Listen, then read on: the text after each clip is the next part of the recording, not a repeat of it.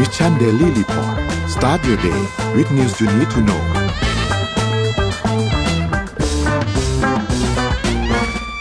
สวัสดีครับยินดีต้อนรับเข้าสู่ Mission Daily Report ประจำวันที่ 7 มีนาคม 2566 นะครับ วันนี้คุณอยู่กับพวกเรา 2 คนตอน 7 โมงถึง 8 โมงเช้า สวัสดีพี่อ้อมครับ สวัสดีค่ะ ครับ แล้วสวัสดีท่านผู้ฟังทุกๆท่านด้วยนะครับ โอเค วันนี้วันอังคารนะครับ เมื่อวานนี้เราหยุดกัน 1 วันนะครับ เพราะฉะนั้นก็เลย มาเจอกันวันอังคารแทนนะครับ แต่ว่าสัปดาห์นี้อังคารพุธพฤหัสศุกร์เราไม่มีวันไหนที่หยุดอีกแล้วนะครับ ก็เจอกันอีก 4 วันยาวๆเลยนะครับ ถ้ามีเสียงแมวขอโทษด้วยนะฮะแต่คิดว่าน่าจะไม่มีนะครับ วันนี้หวังว่านะครับเอ่อเดี๋ยวนนท์พาไปอัปเดตตัวเลขครับว่าเป็นยังไงบ้างครับไปดูตัวเลขครับเซตบ้านเรานะครับอยู่ที่หนึ่งพันหกร้อยหกจุดแปดแปดนะครับ ติดลบศูนย์จุดสามหกเปอร์เซ็นครับถัดมาครับ หุ้นต่างประเทศครับดาวโจนส์ครับอยู่ที่บวกหนึ่งจุดหนึ่งเจ็ดเปอร์เซ็นต์นะครับ NASDAQ บวกหนึ่งจุดเก้าเจ็ดเปอร์เซ็นต์นะครับ NYSE ครับบวก 1.27%ครับฟุตซี่100 ติดลบ 0.56%นะครับแล้วก็ห่างเสียงครับ ติดบวก 0.17%ครับราคาน้ำมันดิบครับ WTI ครับอยู่ที่ 78.61 นะครับ ติดลบ 1.34%นะครับ แล้วก็ Brent ครับอยู่ที่ 84.71 ติดลบ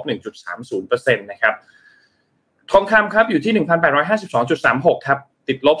0.22%นะครับแล้วก็สุดท้ายครับคริปโตครับคริปโตบิตคอยอยู่ที่ประมาณ 22,000 กลางๆนะครับอีเทเรียมอยู่ที่ประมาณ 1,500 นะครับไ i แนนซ์284 ครับโซลาร่าอยู่ที่ 20.69 นะครับแล้วก็บิตคับคอยอยู่ที่ 1.76 นะครับก็มีบางตัวติดลบประมาณ 2 กว่าเปอร์เซ็นต์นะครับแล้วก็หลายๆตัวก็ไม่ได้ขยับตัวเยอะมากครับ นี่เป็นอัปเดตตัวเลขทั้งหมดครับ พี่อ้อมพาไป Morning Talk หน่อยครับ วันนี้มีเรื่องอะไรครับ ได้ครับ Morning Talk ในวันนี้นะคะ มาให้ทุกคนลองแชร์ค่ะว่า อาการขี้เกียจตื่นเกิดจากอะไรได้บ้าง โดยเฉพาะหรือถ้ายังนึกไม่ออกว่าปกติแล้วอาการขี้เกียจตื่นเกิดจากอะไรได้บ้างก็วันนี้ ถ้ารู้สึกขี้เกียจตื่นเกิดจากอะไรได้บ้างนะ อยากให้ทุกคนลองแชร์มาค่ะ เพราะว่าวันนี้มีข้อมูลที่น่าสนใจเกี่ยวกับเรื่องของอาการตื่นแล้วก็อาการนอนด้วยอะโอเค นี่กำลังจะบอก เมื่อคืนนี้ตอนทีมงานส่งส่งตัว Morning Talk อันนี้เข้ามาก็แบบว่าคิดในใจว่าเปิดสัปดาห์มาก็ขี้เกียจตื่นเลย แม่ รู้สึก รู้สึก รู้สึกว่า productive จังเลยเปิดสัปดาห์มาก็ขี้เกียจตื่นเลย แต่แต่ว่าโนว่าเป็นอะไรที่น่าสนใจเรื่องเรื่องการขี้เกียจตื่นเนี่ยแล้วแล้วลองพูดคุยกันครับว่า แต่ละคนเจอเรื่องนี้ยังไงบ้างแล้ว อาจจะลองเขียนทางแก้มาก็ได้ว่า แก้กันยังไงนนก็เจอนะ เรื่องการขี้เกียจตื่นอืมอืมโดยเฉพาะวันที่ต้องออกไปทำอะไรในสิ่งที่เราไม่อยากทำจะจะอันจะนี้ขี้น่าสนใจจะขี้เกียจตื่นเป็นพิเศษ ออกไปทำอะไรในสิ่งที่เราไม่อยากทำอันนี้น่าสนใจโอเค ไปดูข่าวกันครับงั้นนนท์ขอพาไปดูข่าวก่อนนะครับพี่อ้อมได้ครับ ของนนท์น่าสนใจมากวันนี้เห็นแต่ละหัวข้อแล้ว หัวข้อเยอะมากเลยวันนี้มีหลายเรื่องมากเลยนนขอพาไปเรื่องที่จริงๆพี่ปิ๊กเนี่ยได้เอามาพูดคุยบ้างแล้วบางส่วนนะครับ แต่ว่าเดี๋ยวพามาเสริมข้อมูลกันอีกสักนิดนึงรวมถึงข่าวที่เกี่ยวข้องกับเรื่องอื่นด้วยนะครับ คือเกี่ยวกับเรื่องของการขาดวิกฤตอาหารที่เกาหลีเหนือครับ คือเกาหลีเหนือเนี่ยอย่างที่วันนั้นพี่ปิ๊กได้มาพูดคุยกัน แล้วก็จริงๆ เราก็ พูดคุยประเด็นนี้กันมาสักพักหนึ่งแล้วเกี่ยวกับการขาดแคลนอาหารของเกาหลีเหนือเนี่ยนะครับแล้วก็เกาหลีเหนือเองคิมจองอึนผู้นำสูงสุดก็มีการพูดถึงประเด็นอันนี้มาก่อนอันนี้สักพักหนึ่งแล้วนะครับแล้วก็มีการสั่งยกเครื่องเกี่ยวกับเรื่องของภาคการเกษตรของประเทศ ไม่ว่าจะเป็นการเร่งเพิ่มกำลังการผลิตอาหารต่างๆนะครับ พวกผลผลิตต่างๆนะครับ ซึ่งก็มีข่าวที่ออกมาจากฝั่งของเกาหลีใต้เหมือนกันนะครับ ว่าตอนนี้วิกฤตด้านอาหารที่ ทางด้านเกาหลีเหนือกำลังเผชิญอยู่เนี่ยค่อนข้างที่จะโหดร้ายมาก แล้วก็มีแนวโน้มว่ามีข้อมูลหลุดออกมาบางส่วนเหมือนกันว่ามีประชาชนมีประชากรที่เสียชีวิตจากความอดอยากแล้วในหลาย ๆ จุดของที่เกาหลีเหนือนะครับ คือต้องบอกว่าประเด็นเรื่องของการขาดแคลนอาหารของเกาหลีเหนือเนี่ยมันค่อนข้างยืดเยื้อครับแล้วมันเรื้อรังมานานมากแล้ว ถ้าย้อนไปช่วงปี 1990นี่นะครับ เกาหลีเหนือเนี่ยเจอภาวะอดอยากมา ยาวนานมาก แล้วมีคนที่เสียชีวิตไปเนี่ยหลักแสนคนแล้วนะครับ ซึ่งถ้าคิดเป็นจำนวนต่อจำนวนประชากรในช่วงตอนนั้นเนี่ยก็จะคิดเป็นประมาณ 3-5%ซึ่งก็ไม่น้อยนะครับ ลองคิดภาพว่าถ้า 5%เสียชีวิตไปจากการที่อดอยากเนี่ยค่อนข้างโหดร้ายเหมือนกันนะครับ ทีนี้อีก จุดหนึ่งเนี่ยนะครับที่เขาวิเคราะห์กันคือประเด็นเกี่ยวกับเรื่องของสภาพภูมิอากาศด้วย แล้วก็เรื่องของสิ่งแวดล้อมด้วยนะครับ คือหลังจากที่มีโควิด มีการปิดพรมแดนมีอะไรต่าง ๆ เนี่ยทำให้ความมั่นคงอาหารของเกาหลีเหนือที่ซึ่งจากเดิมแย่อยู่แล้วนะครับ พอปิดพรมแดนไปมันยิ่งแย่เข้าไปอีกนะครับแล้วเจอภาวะเศรษฐกิจที่ซบเซามาเรื่อยๆนะครับ ก็ยิ่งแย่ไปแล้วรวมถึงเรื่องของการการโดนคว่ำบาตรต่างๆ จากนานาประเทศเนี่ยก็ยิ่งทำให้สถานการณ์ยิ่งแย่ลงไปอีก นะครับตัวเลขที่เราได้รับมาหลาย ๆ อันเนี่ยนะครับไม่ว่าจะเป็นตัวเลขเรื่องของการประเมินเศรษฐกิจของเกาหลีเหนือที่หดตัวลง 2 ปีติดกันแล้วนะครับ อันนี้เป็นข้อมูลจากปี 2021 นะครับแล้วก็เป็นข้อมูลจากธนาคารกลางของเกาหลีใต้นะครับ นอกจากนี้เนี่ยคิมจองอึนเองเนี่ยช่วงสัปดาห์ที่ผ่านมาเนี่ยนะครับ มีการประชุมของพรรคแรงงาน หารือเกี่ยวกับเรื่องนี้นะครับ คือเรื่องของการจัดการเรื่องการเกษตรของประเทศ เรียกร้องให้มีการปรับปรุงพวก infrastructure ต่างๆ ที่เกี่ยวข้องกับการจะจัดการเรื่องอาหารต่างๆเนี่ยนะครับ ก็มีการพูดคุยกันเรื่องนี้นะครับ ก็ค่อนข้างน่าเป็นห่วงครับสำหรับเรื่องประเด็นอันนี้ของที่ที่เกาหลีเหนือเนี่ยนะครับ มีนักวิชาการจาก Stimson Center นะครับ คุณ Martyn Williams นะครับ มีพูดถึงเกี่ยวกับเรื่องของการเกษตรในเกาหลีเหนือเนี่ยนะครับเขาบอกว่าจริงๆแล้วเนี่ยสิ่งที่มันหล่อเลี้ยงมาคือระบบตัว collective agriculture system ของที่เกาหลีเหนืออธิบายง่ายๆคืออย่างนี้ครับ มันเป็นระบบการเกษตรของเกาหลีเหนือที่เน้นการพึ่งพาเกษตรกรในประเทศ ให้ผลิตอาหารให้ได้เยอะที่สุด แล้วไอ้ผลผลิตเหล่านั้น สมมุติว่าเป็นเกษตรกรพอผลิตได้ปุ๊บผลผลิตทุกอย่างจะส่งเข้าไปที่ส่วนกลาง แล้วส่วนกลางค่อยนำไปกระจายให้กับประชาชนตามสัดส่วนที่เหมาะสม ซึ่งต้องบอกว่าในอดีตเนี่ยระบบเนี้ยก็ค่อนข้างค่อนข้างเวิร์กเพราะว่าตัวส่วนกลางเขาก็กระจายไปให้กับประชาชนทุกๆ คนได้รับสารอาหาร ในขั้นพื้นฐานที่มันเพียงพอในระดับที่ใกล้ๆกัน แต่ต้องบอกว่าระบบอันนี้มันไม่ค่อยดีละ เพราะว่าตัวบางในช่วง 10 ปีที่ผ่านมาเนี่ยนะครับ ระบบมันเริ่มจะพังครับ คือตอนนี้เนี่ยอยู่ในระดับที่มีคนที่เผชิญปัญหาเกี่ยวกับอดอยากค่อนข้างเยอะอย่างที่เราเห็นข้อมูลกันเนี่ยนะครับ อาหารจากส่วนกลางที่ได้รับมาจากเกษตรกรเนี่ยถูกส่งไปที่เมืองหลักๆครับ ไปที่ชนชั้นนำที่อยู่ตามหัวเมือง ชนชั้นนำที่อยู่ตามเมืองใหญ่ ๆ ต่างๆ หน่วยงานทางด้านการอาหารต่างๆ แต่มันไม่ได้เพียงพอที่จะส่งไปทั่วถึงกับประชาชนทุกคนที่อยู่ในประเทศตรงนั้นนะครับ ยกตัวอย่างข้อมูลในปี 2022เนี่ยนะครับ เกาหลีเหนือเนี่ยมียอดการผลิต ตัวธัญอาหารเนี่ยอยู่ที่ 4.5 ล้านตันนะครับ ซึ่งถ้าเราเทียบกันรายปีแล้วเนี่ยมันก็ลดลงเกือบเกือบ4%เลย บวกกับสภาพเศรษฐกิจต่างๆ ที่ไม่ค่อยดีอยู่แล้ว มันก็เลยทำให้ทุกอย่างเนี่ยมันยิ่งแย่ลงไปอีกนะครับ รวมถึงพวกโครงสร้างพื้นฐาน infrastructure เครื่องจักรต่างๆ อุปกรณ์ทางการเกษตรต่างๆ เนี่ยก็ขาดแคลนไปด้วยนะครับทำให้สุดท้ายแล้วก็เจอปัญหายาวมาเป็นสิบสิบปีเหมือนกันเกี่ยวกับเรื่องนี้ของที่เกาหลีเหนือเนี่ยนะครับ ทีนี้ แล้วเขาทำยังไงในช่วงเวลาตอนนี้เขาจัดการปัญหากันยังไงอยู่บ้าง มันก็มีวิธีการจัดหาตัวอาหารที่จะเข้ามาในครัวเรือนไม่ว่าจะเป็นการนำเข้าต่างๆ เข้ามาเนี่ยนะครับ อย่างชนบทเนี่ยประชาชนพึ่งพาอาศัยกับพืชที่เขาเนี่ยเป็นคนปลูกเองนะครับ หรือไม่ก็พอจะหาซื้อในตลาดต่างๆ ได้ แต่ทุกคนทราบดีถ้าภาวะการขาดแคลนอาหารแบบนี้เนี่ยมันราคาแพงอยู่แล้วสำหรับอาหารที่จะเข้าต้องไปซื้อในตลาดตามพื้นที่ที่อยู่ใกล้ๆตรงนั้นเนี่ยนะครับ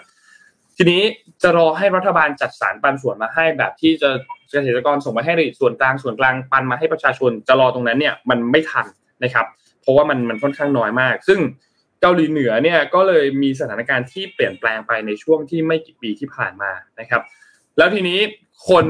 ก็มีการคุยกันว่าเฮ้ยแต่ว่าเราก็ได้ยินมาโดยตลอดนี่ว่าเกาหลีเหนือเขามีเงินที่จะไปพัฒนาตัวอาวุธนิวเคลียร์ไปพัฒนาอาวุธนู่นนี่ต่างๆเนี่ยนะครับ ข้อมูลจากที่สหรัฐเนี่ยระบุว่าถ้าเราดูกองทัพเนี่ยนะครับเกาหลีเหนือมีกองทัพใหญ่เป็นอันดับสี่ของโลกนะครับ ซึ่งเยอะนะอันดับสี่นะครับ และบุคลากรการอาหารเนี่ยมากกว่า 1.2 ล้านคนนะครับ ถ้าเราไปดูเจาะลงไปลึกลงไปกว่านั้นอีกเนี่ยนะครับ GDP แต่ละปีที่เกาหลีเหนือได้มาเนี่ยประมาณ 25%เลยนะครับ เป็นงบประมาณด้านกลาโหมนะครับ ซึ่งไม่น้อยเหมือนกันนะครับ ก็เป็นอีกหนึ่งคำถามที่ถูกตั้งขึ้นมา แล้วก็ค่อนข้างน่าสนใจครับว่าจะเป็นอย่างไรบ้างเกี่ยวกับสถานการณ์การขาดแคลนอาหารของที่เกาหลีเหนือนะครับ ทีนี้อีกเรื่องหนึ่งที่เกี่ยวข้องกับเกาหลีเหนือเหมือนกันแล้วเชื่อมกันพอสมควร เชื่อมอาจจะไม่ได้เชื่อมกันเยอะมากนะครับ คือประเด็นเกี่ยวกับเรื่องของการซ้อมรบ แต่ไม่ใช่ซ้อมรบที่เกาหลีเหนือ แต่เป็นที่เกาหลีใต้กับสหรัฐนะครับ ตอนนี้ ทางด้านกระทรวงการต่างประเทศของเกาหลีเหนือเนี่ยมีการออกแถลงการไปเมื่อวันเสาร์ที่ผ่านมาเออเมื่อวันอาทิตย์ที่ผ่านมานะครับ ก็ออกแถลงการไปหาทางด้านขององค์การสหประชาชาติ หรือว่า UN เนี่ยให้มีการเรียกร้องให้ยุติการฝึกซ้อมร่วมทางการทหารระหว่างสหรัฐ แล้วก็เกาหลีใต้นะครับ โดยระบุว่าทั้งสองประเทศเนี่ยกำลังทำให้สถานการณ์ในพื้นที่ตรงนี้ยิ่งตึงเครียดขึ้นไปอีก และอาจจะเกินการควบคุมที่สามารถที่จะควบคุมไว้ได้นะครับ ก็เป็นการส่งตัว แถลงการออกไปเนี่ยนะครับจากสำนักการข่าวกลางเกาหลีหรือว่า KCNA เนี่ยนะครับที่เป็นสื่อของรัฐนะครับบอกว่าการซ้อมรบการใช้คำพูดต่างๆ ยุยงต่าง ๆ ของสหรัฐแล้วก็เกาหลีใต้เนี่ยกำลังเพิ่มระดับการเผชิญหน้าอย่างไร้ความรับผิดชอบสหประชาชาติและประชาคม ระหว่างประเทศต้องเรียกร้องอย่างแข็งขันให้ทั้งสองประเทศนี้ยุติการยั่วยุ และยุติการซ้อมรบทางการทหารโดยทันทีนะครับ อันนี้เป็นคำพูดจากรัฐมนตรีว่าการกระทรวงการต่างประเทศ ด้านองค์การระหว่างประเทศของเกาหลีเหนือนะครับ ก่อนหน้านี้เนี่ยในช่วงที่ผ่านมาเนี่ยอย่างล่าสุดเลยคือวันที่3มีนาคมที่ผ่านมาเนี่ยนะครับ ทั้งคู่คือสหรัฐแล้วก็เกาหลีใต้เนี่ยมีการซ้อมรบทางการอาหารมาคือจริงๆก็บอกว่าซ้อมรบกันมา มากกว่า 10 วันแล้วนะครับในช่วงเดือนมีนาคมที่ผ่านมา แล้วจนถึงตั้งแต่ปลายเดือนกุมภาพันธ์ด้วยเนี่ยนะครับ ก็มีการซ้อมรบกันทั้งซ้อมรบทางบก ซ้อมรบทางอากาศนะครับแล้วก็มีการทิ้งระเบิดพิสัยไกล แล้วก็มีการซ้อมเครื่องบินรบของเกาหลีใต้ด้วยที่มาร่วมการฝึกซ้อมในครั้งนี้เนี่ยนะครับ คือทางฝั่งของสองประเทศนั้นเขาก็มีการบอกว่าการซ้อมรบเนี่ยก็เป็นส่วนหนึ่งของแผนการป้องกันตนเอง เพื่อที่จะป้องกัน ไม่ว่าจะเรื่องของขีปนาวุธ เรื่องของอาวุธนิวเคลียร์จากเกาหลีเหนือนะครับ แต่อย่างไรก็ตามครับ ก็เกาหลีเหนือเองก็กล่าวโทษไปยังสองประเทศนี้ว่าเป็นการยั่วยุนะครับสำหรับการซ้อมรบในครั้งนี้นะครับ ก็รอติดตามดูครับว่าว่าเป็นอย่างไรครับ เกี่ยวกับเกี่ยวกับเรื่องของเกาหลีเหนือในตอนนี้ครับที่เจอปัญหาหลายเรื่องเหมือนกันทั้งมีเกาหลีใต้แล้วก็ สหรัฐซ้อมรบรวมถึงเรื่องของปัญหาการขาดแคลนอาหารที่ต้องบอกว่าซีเรียสมากๆนะครับ รอบนี้นะครับรอติดตามครับว่าจะเป็นยังไงครับ สิ่งสำคัญมากกว่าสงครามคือของกินเนาะใช่คืออันนี้อันนี้จริงมากๆเพราะว่ามันมันคือมนุษย์ขาดสงครามไม่เป็นไร แต่มนุษย์ขาดอาหารตายนะครับ อื มันเป็นปัจจัยสี่แล้วก็แบบเมื่อกี้เห็นบนโต๊ะอาหาร แบบว่าท่านผู้นำกับอาหารแบบเต็มโต๊ะแล้วพอนนบอกว่าเออเป็นอันดับสี่ของของโลกทางด้านทางการทหาร แล้วงบส่วนใหญ่ GDP หมดไปกับฝั่งของกลาโหมนี่ก็ช็อกเหมือนกันนะคือให้ความสำคัญกับสงครามมากกว่าการเป็นอยู่อาหารการกินของประชากรนะทั้งทที่ประชากรก็เป็นทหารที่ต้องไปสู้รบปบมือด้วยนะ อืม เออ อืม ก็ก็ก็ยังถือว่าเราโชคดีที่เราเป็นคนไทย เพราะเราหาของกินง่ายโดยเฉพาะสมมูลคุยแต่เรื่องหมูปิ้งตลอดเวลาที่เรามาไลฟ์กันในแต่ละวัน นี่มีมีคำถามที่น่าสนใจนนสงสัยเหมือนกัน บอกว่าแปลกใจมากว่าทำไมเกาหลีเหนือ จึงยังมีประชากรที่ยังอยากอยู่อาศัยอยู่ตรงนั้นเขาเคยมีการถามเพื่อนคนที่เป็นเกาหลีใต้เหมือนกัน เคยนี่นนไม่ไม่ไม่รู้เหมือนกันนะแต่ถ้าให้เดานะครับ ให้เดาแบบว่าลองลองคิดคิดกันเองเนี่ยนะครับ คืออาจจะเป็นไปได้ว่า ออกมาไม่ได้หรือ นึกภาพไม่ออกว่าออกมาแล้วเป็นยังไง เพราะว่าโดนปิดกั้นข้อมูลบางอย่างอยู่หรือเปล่า อันนี้ไม่แน่ใจนะครับ แต่น้องคิดว่ามันก็ คือบางทีโลกที่อาจจะยังไม่ถูกเปิดคือแบบสมมติว่า เหมือนเราไม่รู้ ไม่เคยรู้ข้อมูลอะไรบางอย่างมาก่อนเนี่ย เราก็จะไม่รู้ว่าเราไม่รู้อะไรนี่หรอไหมครับ เราไม่รู้ว่า เราไม่รู้ว่าถ้าออกไปแล้วมันจะเป็นยังไง เพราะนั้นพอมันไม่รู้แล้วเนี่ยบางทีคนก็อาจจะรู้สึกว่าอยู่ในเซฟโซนตรงนั้น เป็นเรื่องปกติ คนที่อยู่ข้างนอกคนที่อยู่ประเทศอื่นก็อาจจะเป็นแบบนี้เหมือนกันก็ได้อะไรเงี้ยอันนี้อันนี้อันนี้คิดเอาเองนะครับ อาจจะเป็นหนึ่งในเหตุผล แล้วก็อาจจะมีเหตุผลอื่นๆด้วยเหมือนกัน ถ้าใครมีข้อมูลลองลองแชร์กันครับ สำหรับใครที่แบบยังไม่เห็นภาพอยากจะเชิญไปเชิญชวนไปดูหนังเรื่องหนึ่ง อันนี้เป็นซีเป็นหนังตลกนะของของ Netflix นะคะ คือ Lucky Lotto 6ทับ45 อะไรอย่างเงี้ยค่ะ จะเป็นระหว่างทหารที่อยู่ชายแดนสองฝั่งนะคะ แล้วก็ฝั่งเกาหลีใต้เนี่ย ถูกลอตเตอรี่ แต่ว่าใบลอตเตอรี่ถูกลอตเตอรี่รางวัลที่หนึ่งด้วยนะ แต่ใบลอตเตอรี่ดันปลิวข้ามไปฝั่งเกาหลีเหนือ ไม่เคยเห็นไม่เคยเห็นตัวอย่างไม่เคยดูตลกมากถ้าเรื่องนี้ดูแล้วตลกมาก แล้วก็เขาทำการข้ามไปตรงนั้นแล้วเขาก็ไปเจรจาเงี้ยโดยการแลกแลกทหารกัน แล้วก็สิ่งที่ย่อมได้เรียนรู้จากหนังเรื่องนี้เลยก็คือ ประเทศเกาหลีเหนือเนี่ยเขามีปัญหาเรื่องภาวะการขาดแคลนอาหารจริง ๆ ค่ะ เพราะว่าเขาไม่มีความรู้หรืออินโนเวชันในเรื่องของปศุสัตว์อะเ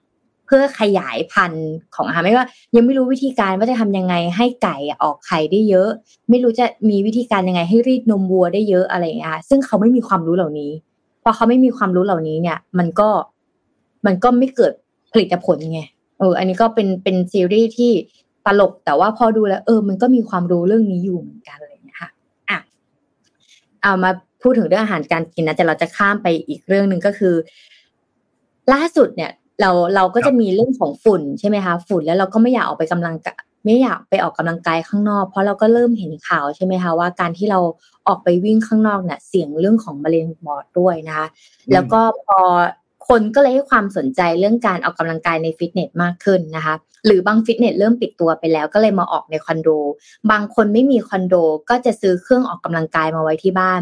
หรือยังเจออะอย่างอ้อมเนี่ยก็ซื้อของน้องเบเบ้ไม่เรียกน้องนี่ต้องเรียกว่าคุณเบเบ้ อาจจะอยู่ใกล้เคียงกัน คือก็คือเห็นเห็นคุณเบเบ้นี่ออกกำลังกายนี่ก็อยากจะเอฟของอุปกรณ์มานะคะแต่พอเอฟมาแล้วก็โอ้โหมันไม่ได้เล่นง่ายนะมันก็ใช้กำลังด้วยเหมือนกันนะคะแล้วก็ในบางทีเนี่ยอย่างของอ้อมเนี่ยอยู่คอนโดเนี่ยที่พัทยาเนี่ยรัสเซียมาเยอะมากครับนนแล้วก็ประเทศรัสเซียเขาก็แบบเมืองหนาวใช่ไหมแต่พอเขามาอยู่ที่ไทยอะเขาก็ออกกำลังกายหนักมากแล้วนี่เขาเต็มฟิตเนสเลยนะที่คอนโดเนี่ยก็คือ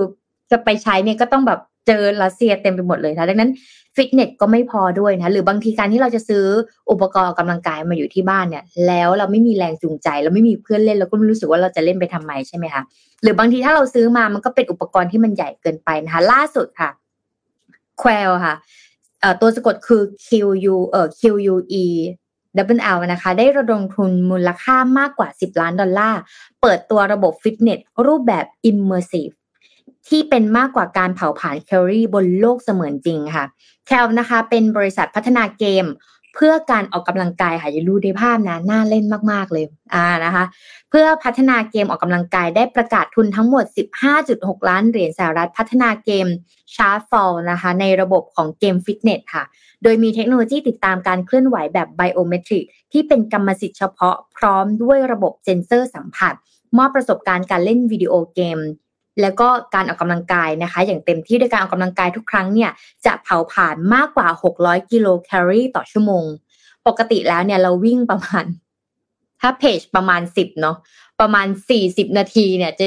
เบิร์นไปประมาณแค่สามร้อยกว่าแคลเองนะคะ ทุกคนแต่อันนี้คือหกร้อยกิโลแคลต่อชั่วโมง นั่นหมายความว่าใช้แรงทุกส่วนของร่างกายที่เยอะมากๆนะคะไฮไลท์สำคัญเลยก็คืออุปกรณ์สวมใส่ของแคลนี้นะคะ คือสายรัด ยางยืดอย่างที่ทุกคนเห็นในภาพนะคะ มียางยืดที่พ่วงกับหน้าอกนะคะ แล้วก็จะมีสายที่มันพ่วงกับนิ้วโป้งของเรานะคะ เพื่อเป็นการออกกำลังกายสามารถที่จะเล่นเกมแบบชก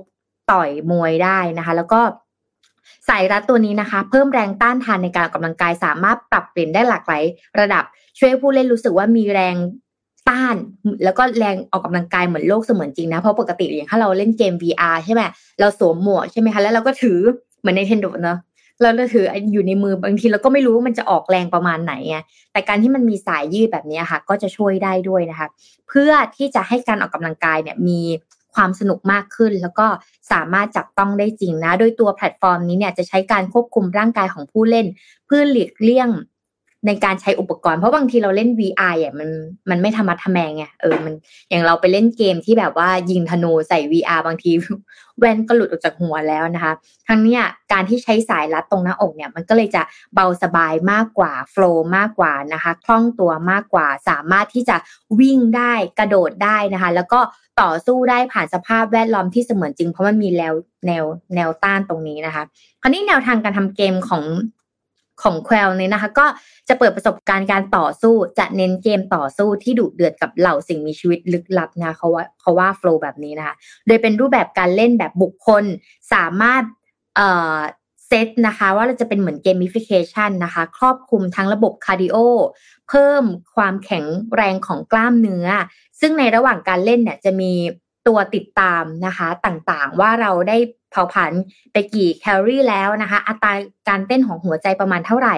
ความเร็วเท่าไหร่กล้ามเนื้อเท่าไหร่นะคะ แล้วก็ที่สำคัญเลยคือนอกจากนี้เนี่ยยังสามารถปรับระดับความยากในเกมที่จะส่งผลการออกกำลังกายมีประสิทธิภาพมากขึ้น สมมุติว่าตีต่างว่าอย่างแบบอย่างนนกับพี่อ้อมเนี่ยโอ้ยนนอาจจะชอบเล่นเกมแบบต่อสู้ในรูปแบบหนึ่งอ่า ซึ่ง อายุของนนอาจจะได้แล้วกระดูกกระเดี่ยวของนนอาจจะโอเคอะแต่ถ้าเป็นพี่อ้อมแบบเริ่มกรอบแกรบแล้วเนี่ย เราจะสตาร์ทเกมเหมือนกันไม่ได้ไงเราอาจจะแบบพี่อ้อมอาจจะต้องแบบ warm เรื่องของเรื่องของ heart rate หัวใจก่อน การหายใจก่อนเริ่มจากง่าย ๆ ก่อนต่อสู้แบบง่าย ๆ ก่อนของนนแบบโอ้ยมาเลยของยากจัดให้อะไรเงี้ยซึ่ง gamification ที่เป็นฟิตเนสแบบนี้ก็น่าสนใจมากๆนะคะ และนี่ก็เป็นอีกหนึ่งการเริ่มต้นของเทคโนโลยีที่น่าทึ่งนะคะ เพราะว่าในวงการฟิตเนสเนี่ยก็เริ่ม ให้ให้เรื่องของความบันเทิงและเรื่อง gamification นะเข้ามาสู่ในวงการฟิตเนสมากขึ้นนะคะ แล้วก็ตอบสนองสำหรับคนที่อยากออกกำลังกายที่บ้าน อยากเก็บแต้ม อยากเป็นเกมสนุกสนานด้วยนะคะ แล้วก็ที่สำคัญคือได้เรื่องของ heart rate หัวใจได้จริง ระบบเผาผลาญได้จริง กล้ามเนื้อได้จริงนะคะ เหมือนจริงนะคะ แล้วก็ที่สำคัญคืออุปกรณ์พกพาง่าย สมมุติว่าถ้าแบบว่าเราอยู่บ้านแล้วเราไปต่างไปเที่ยวต่างจังหวัดอะไรอย่างเงี้ยค่ะเราอยากมีกิจกรรมกับครอบครัวอะไรอย่างเงี้ยค่ะเราก็สามารถพกเครื่องนี้ไปได้โดยที่ไม่ต้องพกแบบเครื่อง VR จำนวนใหญ่ๆมันเล็กมากไงมันพกพาได้สะดวกเนี่ยก็ก็สะดวกดีนะคะก็เป็นอีกหนึ่งไอเดียที่ เออเขาก็เริ่มเปิดขายเลยนะ แต่ว่าราคาก็ไม่ค่อยแรงเท่าไหร่ แต่มันเป็นระบบ subscription model ครับ ก็คือจ่ายเป็นรายเดือน อันนี้คือขายฮาร์ดแวร์นะถ้าเป็นภาษา tech startup อันนี้คือขายอุปกรณ์ขายฮาร์ดแวร์แล้วก็แต่ซอฟต์แวร์เนี่ยจะเป็นระบบ subscription ในแต่ละเดือนด้วยอืมมันอาจจะเป็นจุดเริ่มต้นของการที่เราไม่ได้นอนก็ได้ ไอเรามา morning talk เลยไหมน่าสนใจ น่าสนใจน่าสนใจน่าสนใจครับ เพราะว่าเห็นคนก็จะไม่นอน เพราะว่าถ้าเราลองจินตนาการว่าเราออกกำลังกายตอนสามทุ่ม ด้วยเกมแบบนี้ นอนอีกทีประมาณตีสองก็จ้ะใช่ครับ ไม่หลับแล้วครับ นอนนอนไม่ค่อยหลับ การเล่นเกมแบบนี้ก็จะเล่นตอนเช้าก็ไม่ได้เพราะต้องไปทำงานใช่ไหมคะแต่ว่าจะเล่นตอนก่อนก็ไม่ได้ออกกำลังกายตอนดึก ๆ มันจะนอนยากมากครับ คือคือบางบางทีอาจจะคิดว่าแบบเฮ้ยโหใช้แรงมาตั้งเยอะเดี๋ยวเดี๋ยวไปนอน มันน่าจะนอนง่ายสิมันน่าจะแบบหลับสบายเพราะหมดแรงสิ ไม่ไม่จริงนะครับ เวลาออกกำลังกายหนักๆมากๆตอนช่วงก่อนนอนมันจะนอนยากครับ มันจะนอนไม่ค่อยหลับครับ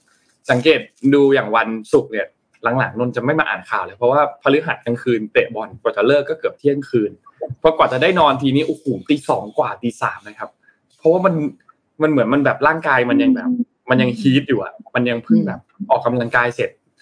ตัวยังแบบว่าเหงื่อยังออก เยอะอยู่อาบน้ำเสร็จบางทียังเหงื่อออกอยู่เลยนะครับ แต่มันก็นั่นแหละครับ เราก็ต้องลองจัดสรรแบ่งเวลาดูวันไหนที่ตื่นสายได้หน่อยอะไรอย่างเงี้ยเดี๋ยวก่อนพี่อ้อจะพาเข้าไป Morning Talk นนพาไปดูข้อมูลอีกอันหนึ่งครับพาไปดูที่ ที่ไหนดีอะมีหลายเรื่องมากเลย ไปดูที่บังคลาเทศก่อนเลยครับที่บังคลาเทศครับ พาไปดูนิดหนึ่งครับ คือตอนนี้เนี่ยมีข้อมูลรายงานออกมานะครับ ตั้งแต่ช่วงวันที่เมื่อวานนี้วันที่ 6 มีนานะครับ ว่าเกิดเหตุ ไฟไหม้ครับ แต่ว่าไฟที่ไหม้เนี่ยมันไหม้ที่แคมป์ที่เป็นแคมป์ผู้อพยพของชาวโรฮิงญานะครับ ซึ่งต้องบอกว่าตัวตัวตัวบ้านตัวที่อยู่อาศัยตรงนี้ส่วนใหญ่มันทำจากไม้ไผ่ทำจากผืนผ้าใบอยู่แล้วนะครับเพราะฉะนั้นพอติดไฟทีมันก็ค่อนข้างระลามอย่างรวดเร็วนะครับ ทีนี้จากการรายงานเนี่ยมีข้อมูลที่ระบุออกมาว่าทางเจ้าหน้าที่เนี่ยก็กำลังเข้าไปตรวจสอบเหตุไฟไหม้ครั้งนี้อยู่ว่า มันเป็นไฟไหม้ที่เกิดขึ้น ทางธรรมชาติเป็นอุบัติเหตุ หรือว่ามันมีการก่อวินาศกรรมเกิดขึ้นหรือเปล่านะครับเบื้องต้นเนี่ยมีการรายงานว่าจับกลุ่มผู้ชายคนหนึ่งไว้ได้นะครับ แต่ว่ายังไม่สามารถที่จะระบุถึงสาเหตุของไฟไหม้ได้นะครับ แล้วก็จนมาถึงตอนนี้เนี่ยนะครับ ข้อมูลก็ยังไม่มีบอกเช่นกันว่ามีผู้เสียชีวิตจากเหตุไฟไหม้ในครั้งนี้นะครับ ซึ่งจากการสันนิษฐานคาดการณ์เนี่ยนะครับเขาก็คาดการณ์กันไว้ว่าเหตุที่ไฟไหม้อย่างรวดเร็ว ในครั้งนี้เนี่ยมาจากการที่ถังแก๊สมาจากตัวถังแก๊สที่อยู่ในครัวเรือนของในเขตค่ายที่พักของชาวโรฮิงญานะครับคือค่ายนี้เนี่ยมันชื่อค่ายว่าค่ายผู้ลี้ภัยคอกบาซาซึ่งต้องบอกว่าเป็นค่ายลี้ภัยที่ขนาดใหญ่ที่สุดในโลกนะครับ แล้วก็ส่วนใหญ่เป็นผู้ลี้ภัยที่เป็นชาวโรฮิงญาที่หนีออกมาจากกองทัพเมียนมาที่รัฐยะไข่ตั้งแต่เดือนสิงหาคมในปี 2017 นะครับตั้งแต่ตอนนู้นแล้วเนี่ยนะครับ แล้วก็ไฟไหม้เนี่ยเกิดขึ้นในวันที่ 5 มีนาคม ตอนช่วงบ่ายๆนะครับ ประมาณบ่ายสองถ้าตามเวลาท้องถิ่นก็ประมาณช่วงบ่ายสามบ่ายสี่แถวนี้นะครับ แล้วก็ไฟไหม้เร็วมาก เพราะว่าอย่างที่บอกครับว่ามันเป็นไม้ไผ่กับเป็นเชื้อเออตัวผ้าใบนั่นนะครับที่มันค่อนข้างที่จะติดไฟง่ายนะครับ ทางด้านกรรมธิการฝ่ายผู้ลี้ภัยของบังกลาเทศคุณมิจามิจานูรามานนะครับ ได้มีการเปิดเผยกับสำนักข่าวทางด้านของ AFP นะครับ บอกว่าที่พักประมาณ 2,000 หลังที่ถูกเผาไปนะครับทำให้มีผู้ลี้ภัยเนี่ย ต้องกลายเป็นคนไร้บ้านเนี่ยมากกว่า 12,000 คนนะครับ ซึ่งหลังจากที่เกิดเหตุเพลิงไหม้เนี่ยเจ้าหน้าที่เข้าไปควบคุมไฟเนี่ยก็ใช้เวลาประมาณ 3 ชั่วโมง แต่ว่าความเสียหายที่เกิดขึ้นมันก็ค่อนข้างที่จะเป็นวงกว้างนะครับ ในจำนวนนั้นเนี่ยนอกจากตัวบ้านที่พักอาศัยนะครับกว่า 2,000 หลังแล้วนะครับ ก็มีมัสยิดอีก 35 แห่ง แล้วก็มีศูนย์การศึกษาสำหรับผู้ลี้ภัยอีก 21 แห่ง นะครับ บางส่วนเนี่ยก็เดินทางกลับไปยังพื้นที่ที่เป็นเพลิงไหม้หวังว่าที่จะไปเก็บของเก็บอะไรต่าง ๆ นะครับ แต่สุดท้ายเนี่ยอย่างที่ทุกคนทราบครับว่าพอไฟไหม้มันเกิดขึ้น มันก็ไม่เหลืออะไรครับ มันก็เหลือเป็นแค่เศษเท่าเศษอะไรต่างๆนะครับ ทางด้านของผู้แทนสาพันสาพันสภากาชาตินะครับ ก็มีการบอกกับ BBC บอกว่าการไฟการที่เกิดเหตุไฟไหม้ครั้งนี้เนี่ยมันค่อนข้างที่จะสร้างความเสียหายหนักมากนะครับ แล้วก็ระบบพวกสาธารณูปโภคต่างๆ ศูนย์บริการน้ำศูนย์ตรวจสุขภาพ ก็ได้รับความเสียหายทั้งหมดเลยนะครับ ข้อมูลอีกอันนึงเนี่ยนะครับ ที่มีการเผยแพร่อีกอันนึงคือ ตั้งแต่เดือนมกราปี 2021 มาจนถึงสิ้นปี 2022 ที่ผ่านมาเนี่ยมีรายงานเหตุไฟไหม้ทั้งหมด 222 ครั้งนะครับ แล้วก็ที่เกิดขึ้นภายใน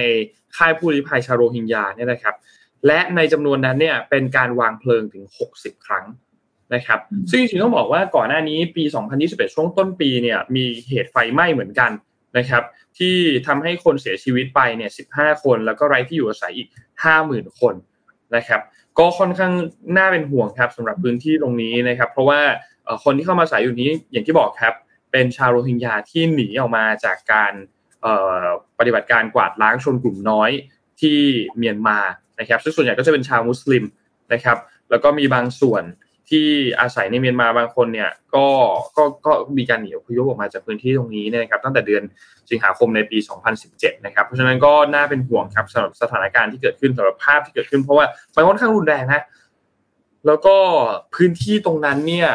ที่มีข้อมูลจากสำนักข่าวจาซีราเนี่ยนะครับ บอกว่าตัวค่ายตัวเนี้ยมีคนอาศัยอยู่มากกว่า 1.2 ล้านคนนะครับ แต่ว่าแต่ว่าพื้นที่ที่ถูกโจมตีเนี่ยเป็นหนึ่งใน32ค่ายที่อยู่ในคอกปาซานะครับ ก็เพราะฉะนั้น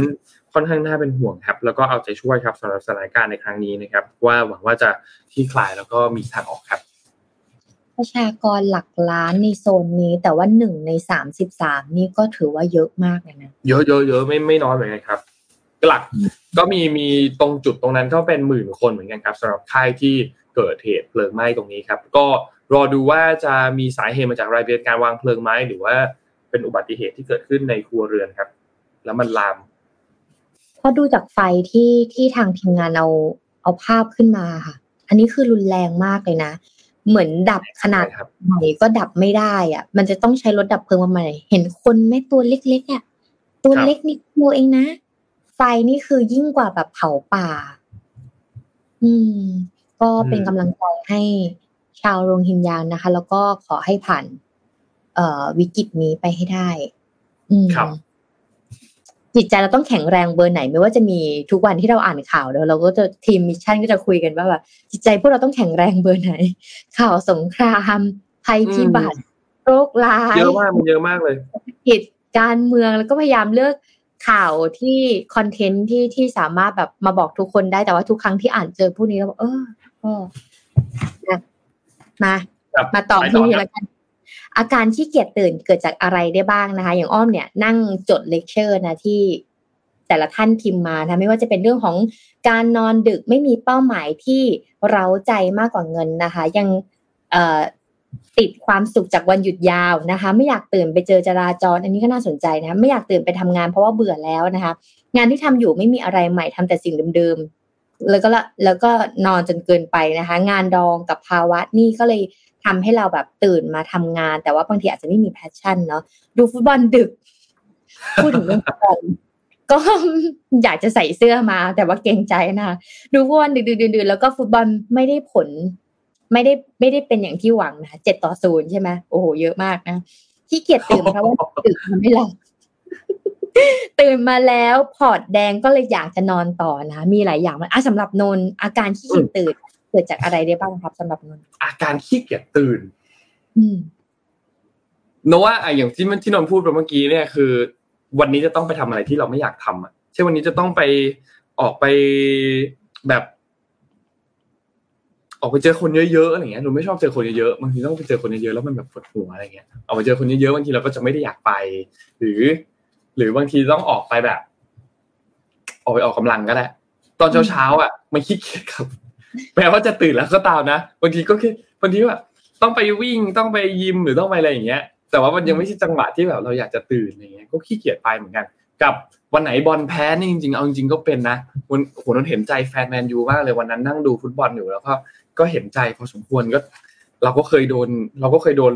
ยิงเยอะๆเหมือนกันนะครับ ล่าสุดเราก็ คุณคุณแพ้เนี่ยคุณแพ้ลิเวอร์พูลใช่ไหมคือมันก็เป็นคู่แข่งศึกศึกแดงเดือด เป็นคู่แข่งที่เขาเรียกว่าเหมือนเป็นศัตรูตลอดการ ผม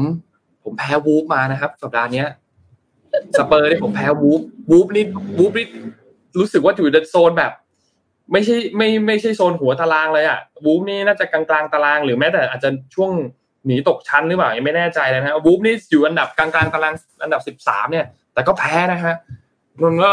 ก็ก็ก็เซ็งเหมือนกันบางทีดูบอลดูอะไรหรืออ๋อหรือบางทีดูหนังพี่อ้อมแล้วหนังมันเศร้าๆมากๆอะตอนตื่นเช้ามามันจะซึมๆไม่รู้คนอื่นเป็นกันไหมแต่มันจะซึมๆมันก็จะไม่อยากตื่นมันจะแบบว่า มันยังติดติดๆอยู่ในหนังอยู่อะไรอย่างเงี้ยอืมอืมมันดิ่งที่แบบก็จะมีอาการเจ็บตื่นเหมือนกันอืมอืมจริแต่งๆทีมันเป็นี้นเรื่อวิงธีมันเป็นเรื่องของพลังงานใช่เวลาใช่ที่เราใช่เออนี่นอกเหนือจากคือเคมีในสมองอืมคือนอนดึกอะ มันไม่อยากตื่นอยู่แล้วแหละเพราะบางคนมันนอนไม่พอไงมันไม่อยากตื่นอยู่แล้วอันนี้เข้าใจได้ มันไม่มันไม่อยากตื่นอยู่แล้วแต่ถ้านอนไม่ดึก แต่ไม่อยากตื่นเนี่ยนนมีทางแก้อันหนึ่งคือ ถ้าถ้ามันต้องตื่นจริง ๆอะนะพอรู้สึกตัวแล้วอะบิดขี้เกียจเราลุกเลย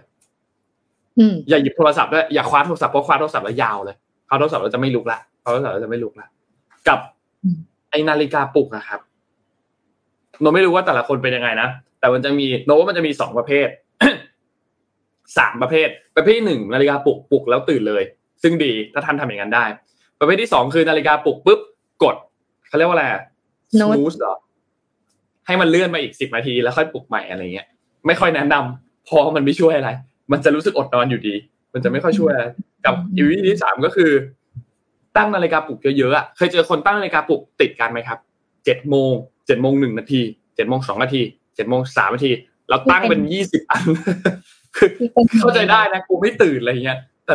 เรารู้สึกว่ามันทรมานไปนิดนึงแบบว่า กดปิดไปทีนึงแล้วพอไม่ตื่นมันดังอีกกดปิดไปทีแล้วไม่ตื่นดังขึ้นมาอีกอะไรเงี้ยมันมันค่อนข้างทรมานเออนอกวิธีของวิธีที่นนท์ใช้แล้วเวิร์กที่สุดก็คืออันนั้นแหละ คือ ถ้าต้องตื่นจริงๆอะรู้สึกตัวแล้ว ลุกเลย เอาเอาตัวเองไปอยู่ไกลไปไปปลุกให้ไกลจากเตียงที่สุดให้ได้หรือไม่ก็เอานาฬิกาปลุกวางไว้ไกลๆหน่อย แต่ให้มันดังนะ ให้มันดังๆ แต่เอาไว้ไกลๆหน่อยให้เราต้องแบบลุกไปปิดที่ห้องน้ำอะไรเงี้ยหน้าห้องน้ำแบบหน้าประตูห้องน้ำให้มันเดินหน่อยอะเพราะว่าพวกคุณเดินขึ้นมาแล้วอะมันก็แบบเออมันก็อย่างน้อยก็ครึ่งทางแล้วอะตั้งนาฬิกาปลุกในห้องน้ำเนี่ยเหรอเออเอาให้มันไกลๆหน่อยอะพี่อยู่หน้าประตูห้องน้ำคือให้มันอยู่ในห้องแล้วนะถ้ามันอยู่ในยังอยู่ในห้องอะนะแต่ให้มันอยู่ไกลๆหน่อยให้แบบว่าไม่สามารถที่จะแค่เอื้อมไปปิดได้ แต่ต้องลุกขึ้นมาได้เออ น่าสนใจ เออของของนนนี่ดีนะคือเรื่องนอนอะเป็นเรื่องที่ทุกคนต้องเจอเพราะฉะนั้นเวลาที่เราถามเรื่องนอนเนี่ยคนก็จะแชร์กันเยอะมากเนาะก็อันนี้ก็เห็นด้วยอย่างของของของพี่อ้อมเนี่ย เวลาตั้งนาฬิกาปลุกอะก็เราจะตื่นตีห้าครึ่งในวันที่เรามาอ่านข่าวถูกไหมแต่เอาจริงไหมเรามาลืมตาอีกทีหนึ่งอะคือประมาณหกโมงห้านาทีอะนั่นหมายความว่าพี่อ้อมตั้งสนูดอย่างนั้นแล้วพี่อ้อมก็ปล่อยให้มันพี่อ้อมเหมือนไม่มีความรู้สึกอะเหมือนหูเราอะได้ยินสนูดอะ แต่เราก็จะนอนต่อใช่ปะจน จนหกแล้วจะเป็นอย่างนี้ทุกครั้งหกโมงห้านาทีก็จะตื่น งงตัวเองเหมือนกัน ก็คือเราก็ปล่อยให้มันดังไปเรื่อยๆแล้วก็ไม่รู้เหมือนกันว่ามันทำอย่างนั้นได้ยังไง อันที่สองก็คือ เปิดม่าน ถ้าไม่ตื่นอะ นอนอะ เปิดม่านเลย เวลาตอนเช้าที่มันตื่นมาแสงมันจะแยงตาใช่ไหมคะทำไมอ้อมถึงมาคุยเรื่องนอนคือ อย่างอันนี้ก็เห็นด้วยกับนนเพราะว่าอย่าง พี่อ้อมเป็นคนเวลาเจอคนเยอะแล้วจะป่วย ไม่รู้เป็นเหมือนกันหรือเปล่า เวลาเจอคนเยอะๆแล้วก็เหมือนหมดแรงกลับมาบ้านแล้วก็น็อกเลย อย่างล่าสุดเวลาเข้ากรุงเทพทุกวันนี้เนี่ย อาทิตย์หนึ่งเข้ากรุงเทพสองสาวันกลับมาบ้านนี่คือน็อกเลยนะอย่างหยุดเสาร์อาทิตย์ที่ผ่านมานี่คืออ้อมนอนรวมกันสามสิบชั่วโมงค่ะวันละสิบห้าก็คือตื่นมา กินข้าวกินยา แล้วก็นอน แล้วก็ตื่นมากินข้าวกินยา แล้วก็นอนวันละสิบห้าชั่วโมงสองวันคือสามสิบชั่วโมง ก็เลย fresh เลยคือสองวันนี้คือล็อก แล้วเราก็เลยแบบเอ๊ะมันเกิดผิดปกติอะไรของเราหรือเปล่าแล้วก็เลยไป search ใน Google สิ่งที่เจอเลยคือไปเจอ content หนึ่งที่น่าสนใจมากคือ อย่างล่าสุดอะค่ะจะมีน้องชายของนักร้องหญิงท่านหนึ่งในเมืองไทยที่ดังมากๆ แล้วก็เสียชีวิต แต่ว่าจะขอไม่พูดถึงว่าเป็นน้องท่านไหนนะคะ เพราะว่า เอ่อทางทางน้องเองอะบอกว่าขอไม่ไม่พูดเรื่องข่าวนี้ อืมนะคะ แล้วก็และน้องชายของน้องนักร้องหญิงท่านนี้เนี่ยก่อนที่เสียชีวิตเนี่ยได้โพสต์ภาพหนึ่งเหมือนน่าน่าจะเป็นในสตอรี่อะไรเงี้ยค่ะ แล้วก็โพสต์คำว่า this a n i a แล้วก็พิมพ์ประมาณภาษาอังกฤษว่าเหมือนประมาณว่าอยากจะนอนอะไรอย่างเงี้ยค่ะ ก็เลยจะมาคุยเรื่องของโรคดิสอันเนียกันว่า ไม่ใช่โรคเป็นภาวะหนึ่งนะคะ ว่าเราเนี่ยเป็นแบบนี้หรือเปล่านะคะ คราวนี้ หลาย ๆ คนอย่างที่บอกอย่างที่ถามไปนะคะ ว่าเออเวลาที่เรานอนเราเราไม่อยากตื่นเราเกิดจากอะไรเรามีอะไรบ้างอะไรเป็นเหตุที่ทำให้เราไม่อยากตื่นซึ่งหลาย ๆ คนก็แชร์มาแล้วนะคะแล้วอ้ำจะมาพูดถึงภาวะดิสอันเนียกันค่ะภาวะดิสอันเนียนี้เนี่ยเกิดจากภาวะที่ลุกจากเตียงได้ยากในตอนเช้า ไม่อยากตื่นทำให้รู้สึกอ่อนเพลียทรมานง่วงเหงานะคะบางทีก็ลุกขึ้นมาแล้วอยากกลับไปนอนอีกบางทีลุกขึ้นมาแล้วมันเหมือนมันร้อนในข้างในอะ มันหัวมันไม่โฟล์มันร้อนข้างในมันรู้สึกหนักๆนะคะ แม้จะยังไม่ถือว่าเป็นการวินิจฉัยเป็นโรคทางการแพทย์นะคะ แต่ว่าจัดเป็นส่วนหนึ่งของโรคเหมือนกัน เพราะอาจจะเป็นจุดเริ่มต้นของโรคหลาย ๆ อย่างนะเช่นแต่ภาวะนี้เนี่ยจะส่งผลกระทบต่อการใช้ชีวิตประจำวันและเสี่ยงเป็นโรคอื่น ๆ ด้วยนะคะ ซึ่งดิซเนียเนี่ยถ้าพูดอีกคนอื่นอาจจะบอกว่าโรคตียงดูด แต่สำหรับพี่อ้อมเนี่ย ไปไปเจอนักนักเอ่อนักจิตบำบัดเขาบอกว่ายังไม่ได้เป็นไม่ใช่ไม่ใช่โรค แต่ว่ามันเป็นภาวะการอ่อนเพลียในตอนเช้าค่ะ แต่สำหรับเราล่ะ นอนอะแล้วเราต้องนอนประมาณไหนถึงว่าจะถึงว่ากำลังดีอย่างพี่อ้อมเนี่ยนอนสิบห้าชั่วโมงต่อวันนี่ถือว่าเยอะมากนะแต่ประมาณอายุสามสิบกว่าปีเนี่ยเพิ่งนอนสิบห้าชั่วโมงนี่แหละค่ะทุกคนสองวันแรกในชีวิตที่เหลือไม่เคยนอนถึงสิบห้าชั่วโมงเลยนะคะเขาบอกว่าปกติแล้วเนี่ยเราจะนอนประมาณเจ็ดถึงเก้าชั่วโมงต่อวันใช่ไหมคะแต่ ถ้าเป็นเรื่องของพัฒนาการทางด้านร่างกายเนี่ย สมมติว่าเด็กทารกควรนอนสิบสองถึงสิบหกชั่วโมงต่อวันนะคะ เด็กหนึ่งถึงสองปีควรนอนสิบเอ็ดถึงสิบสี่ชั่วโมงต่อวัน เด็กสามถึงห้าปีควรนอนสิบถึงสิบสามชั่วโมงต่อวัน เด็กหกถึงสิบสองปีควรนอนเก้าถึงสิบสองชั่วโมงต่อวัน วัยรุ่นสิบสามถึงสิบแปดปีควรนอนแปดถึงสิบชั่วโมงต่อวัน วัยทำงานควรนอนเจ็ดถึงเก้าชั่วโมงต่อวัน ดังนั้นถ้าเด็กคนไหนถ้าใครได้เรียนเรื่องโครงสร้างสมองเด็กเนี่ย ที่นอนนอนตั้งแต่ทารกจนถึงอายุประมาณ 12 ปี ถ้านอนไม่ตามเกณฑ์นี้เนี่ยมีส่งผลเรื่องภาวะสมองไม่ทำงานอย่างแบบสมบูรณ์นะคะ และสาเหตุล่ะ สาเหตุของภาวะอ่อนเพลียในตอนเช้าเกิดจากอะไรนะคะภาวะรู้จักตื่นยากไม่อยากตื่นเนี่ยอาจเป็นสัญญาณของโรคที่เป็นอยู่เช่น คุณมีโรคซึมเศร้าหรือเปล่า เพราะว่าถ้าเกิดคุณเป็นโรคซึมเศร้าเนี่ยมันเป็นความผิดปกติของสารเคมีในสมองใช่ไหมส่งผลให้ เกิดความผิดปกติทางอารมณ์ทำให้พฤติกรรมของผู้ป่วยเปลี่ยนไป รวมถึงการนอน ความอ่อนล้าอาจนำไปสู่ความต้องการที่อยากจะนอนบนเตียงและไม่อยากลุกไปไหน อย่างพี่อ้อมเนี่ยมีน้องๆในทีม หรือว่าคนรู้จักแต่เป็นโรคภาวะซึมเศร้า แต่ว่าต้องกินยาเนาะการกินยาเนี่ยทำให้น้ำหนักลดไปสิบโลเลยนะแล้วก็อยากนอนไงไม่อยากตื่นขึ้นมานะคะ หรือ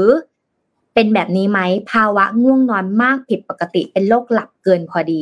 นอนเท่าไหร่ก็ไม่พอนอนหลับแล้วตื่นตัวยาก รู้สึกง่วงนอนมากตลอดเวลาทั้งกลางวันแล้วก็กลางคืน ทั้งกลางทั้งกลางคืนเลยนะคะนั่นหมายความว่าถ้าเราเป็นคนแบบนอนปกติ เราไม่ได้มีเรื่องเครียดอะไร แต่ทำไมเรานอนแล้วไม่รู้สึกอิ่ม อาจจะเป็นเพราะว่าก่อนนอนได้ดูอะไรหรือเปล่าเสพสื่ออะไรหรือเปล่า หรือเล่นโซเชียลมีเดียหรือเปล่านะคะ หรืออาการที่สามอาการงัวเงีย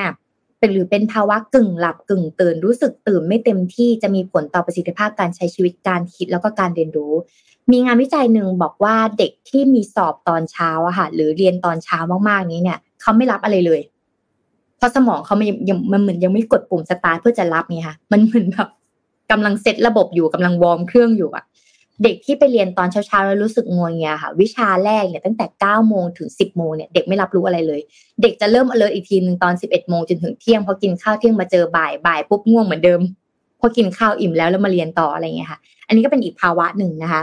อันต่อมาคือภาวะอ่อนเพลียเรื้อรังนะคะสำหรับใครที่รู้สึกว่าทำไมร่างกายอ่อนเพลียจังเลย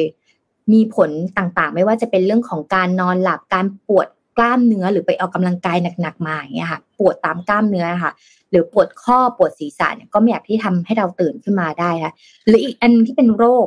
โรคคือไฟโบไมอันเจียนะคะ เป็นภาวะอาการปวดเรื้อรังตามกล้ามเนื้อ เส้นเอ็น เนื้อเยื่ออ่อนทั่วร่างกาย ผู้ป่วยมักมีอาการปวดกล้ามเนื้อขา ปวดหัว ปวดศีรษะอ่อนเพลียซึมเศร้าวิตกกังวล ตื่นนอนและรู้สึกไม่สดชื่นนะคะคราวนี้ทำไมต้องมาพูดเรื่องนี้ เพราะว่าอาการหลักๆของ ไดซีเนียเนี่ยเอ่อเอ่อดิสอันเนียเนี่ยคือไม่อยากรู้จักเตียงแต่อยากนอนอยู่บนเตียงตลอดเวลา นอกจากนี้เนี่ยมันก็เลยมีอาการอื่นๆร่วมด้วยนะคะ กับโรคประจำที่เป็นอยู่ ซึ่งถ้ามันบวกกันเนี่ย มันก็ยิ่งทำให้อาการเนี้ยมันสุดมากขึ้นนะคะ คราวนี้เนี่ยมันก็มีอีกอันหนึ่งที่น่าสนใจก็คือ ถ้าเราจะรักษาเราจะทำยังไงดี ที่นนแชร์มาก็น่าสนใจว่าอย่างหลาย ๆ คนแชร์มาก็น่าสนใจว่า การไม่เสพสื่อโซเชียลในทางลบ คือถ้าเรารู้แล้วว่า เรานอนปกติ แล้วอยู่ดีๆ วันหนึ่งนอนมาแล้วมันไม่เฟรชเฮ้ยอันนั้นน่ะ อาจจะต้องแก้เรื่องนั้นก่อน เพราะแต่ละคนก็มีวิธีการไม่เหมือนกัน เช็คลิสต์เลยก็คือ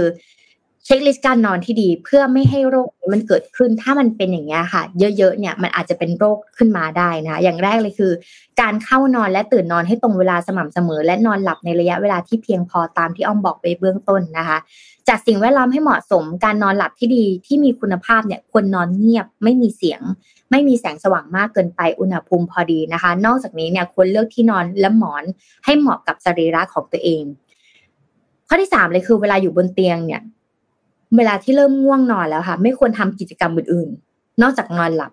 หรือกิจกรรมทางเพศก็ไม่ควรทำคือถ้าจะนอนก็นอน ถ้าทำกิจกรรมทางเพศก็กิจกรรมทางเพศเรียบร้อยก่อนแล้วค่อยนอนนะคะ เพราะถ้าเกิดหากนอนไม่หากนอนไม่หลับหลังจากเข้านอนไปแล้วสามสิบนาทีอะค่ะ ก็ให้ลุกออกจากเตียง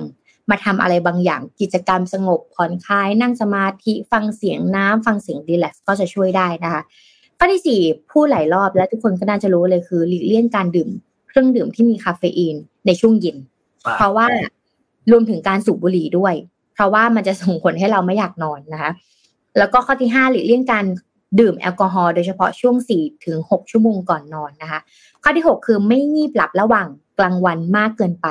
ฝรั่งเนี่ยเขาจะใช้คำว่า nap เนาะ nap ประมาณ 15 นาทีแล้วก็ตื่นมาใช่ไหมคะ แต่บางทีเนี่ยงีบหลับกลางวันแบบประมาณ 2 ชั่วโมงเนี่ยอาจจะไม่เวิร์ก อาจจะทำให้กลางคืนเราไม่อยากหลับนะคะ แล้วก็ข้อที่เจ็ดคือหลีกเลี่ยงการใช้ยานอนหลับ หลาย ๆ คนบอกว่าอุ้ยแบบเรานอนไม่หลับเรารู้สึกว่าไม่โอเคเลยเรากินยานอนหลับแล้วกันนะคะ ซึ่งมันก็ดีในช่วงแรกแต่ว่ามันจะส่งผลระยะยาว เพราะว่ายานอนหลับเนี่ยมันมีฤทธิ์กดประสาทส่วนกลางก่อนเข้านอนนะคะ เพราะฉะนั้นเนี่ยถ้าจะกินก็ต้องอยู่ในภายใต้การดูแลของแพทย์นะคะ แล้วก็ข้อที่ 8 คือหลีกเลี่ยงการรับประทานอาหารจำนวนมากๆ เพราะเราอย่างที่รู้คือก่อนนอนเนี่ย ก่อนนอนเนี่ย เราไม่ควรจะทานอาหารก่อนนอนสามถึงสี่ชั่วโมงค่ะสมมติเรานอนประมาณเที่ยงคืน เรากินมื้อสุดท้ายก็คือไม่ไม่ควรเกินประมาณสองทุ่มหนึ่งถึงสองทุ่มนะคะ แล้วก็หลักเวลาอาบน้ำก็ควรจะอาบน้ำหลังจากทานอาหารสามสิบนาทีนะคะ แล้วก็หลีกเลี่ยงการออกกำลังกายอย่างหนัก หรือทำงานที่มีความเครียดก่อนนอนอ่าอย่างเมื่อคืนเนี้ยอย่างพี่ยอมพี่ยอมจะต้องมาอ่านข่าววันนี้ใช่ไหมพี่ยอมก็อ่านแบบเตรียมข่าวมาเตรียมสคริปต์มาเตรียมอ่านนู่นนี่นี่นั่นมาเนี้ยไม่นอน ซ้อมนอนบนเตียงหนึ่งชั่วโมงก็ยังไม่นอนสักทีนะคะ เพราะฉะนั้นเนี่ย อันนี้ก็เป็นสิ่งที่น่าสนใจก็เลยมาฝากกัน หรือบางคนที่ทำงานเป็นกะ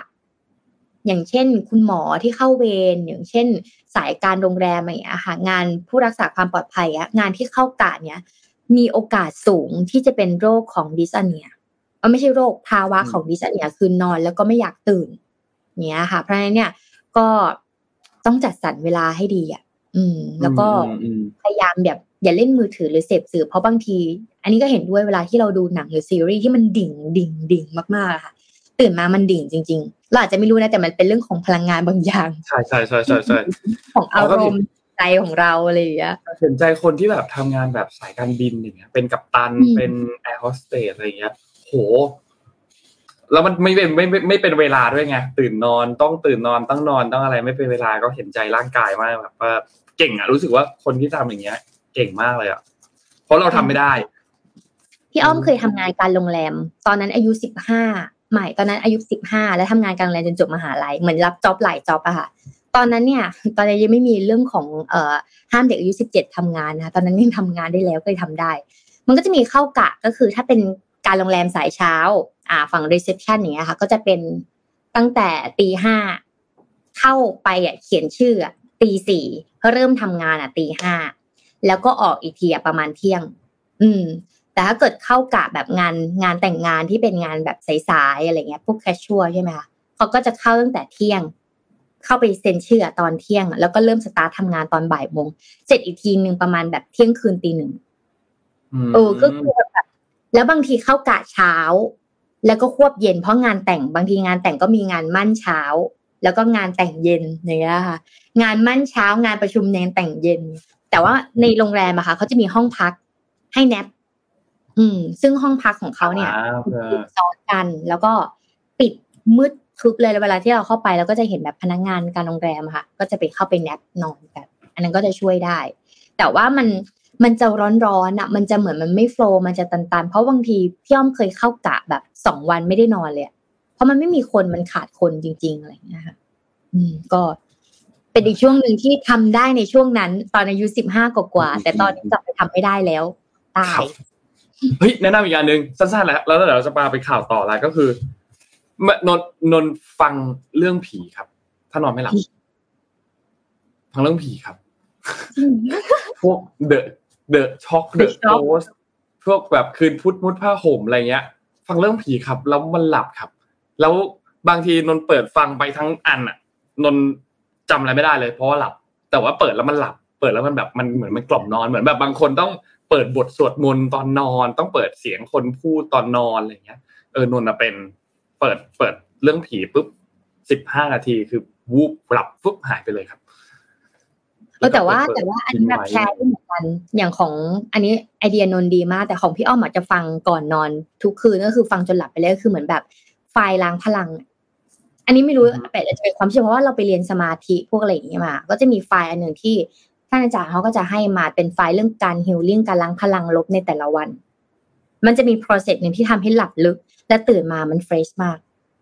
แต่ถ้าวันไหนไม่ฟัง อันนี้คือฟังประมาณสามสี่ปีแล้วนะแต่ถ้าวันไหนไม่ฟังนะตื่นมามันจะแบบ มันหนักหนักมันไม่โฟล์อะไรอย่างเงี้ยค่ะลองดูครับ จะได้แก้ปัญหาเรื่องการนอนกันได้เผื่อใครเจอปัญหาอยู่ครับ นนพาไปดูข่าวต่อครับพี่อ้อม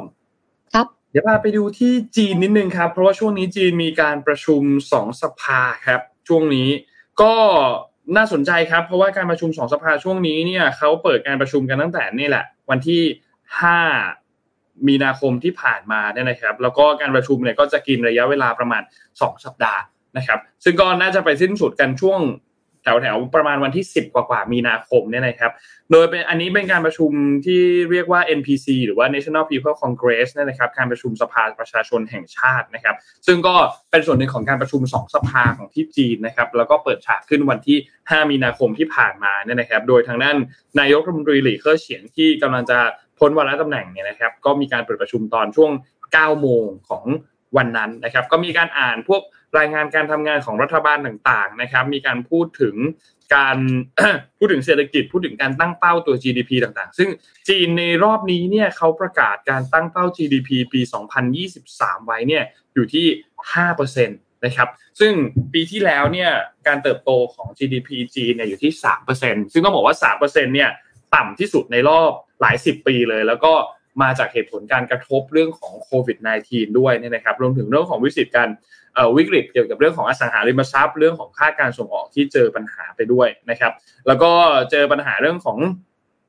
อีกเรื่องหนึ่งก็คือเรื่องของเศรษฐกิจเรื่องตั้งแต่เขายกเลิกซีโร่โควิดก็มีปัญหาเรื่องโควิดมานิดหน่อยเนาะแต่ตอนนี้ก็เริ่มคลี่คลายมากขึ้นสถานการณ์ต่างๆเริ่มดีมากขึ้น ปีนี้ก็เลยตั้งเป้าไว้อยู่ที่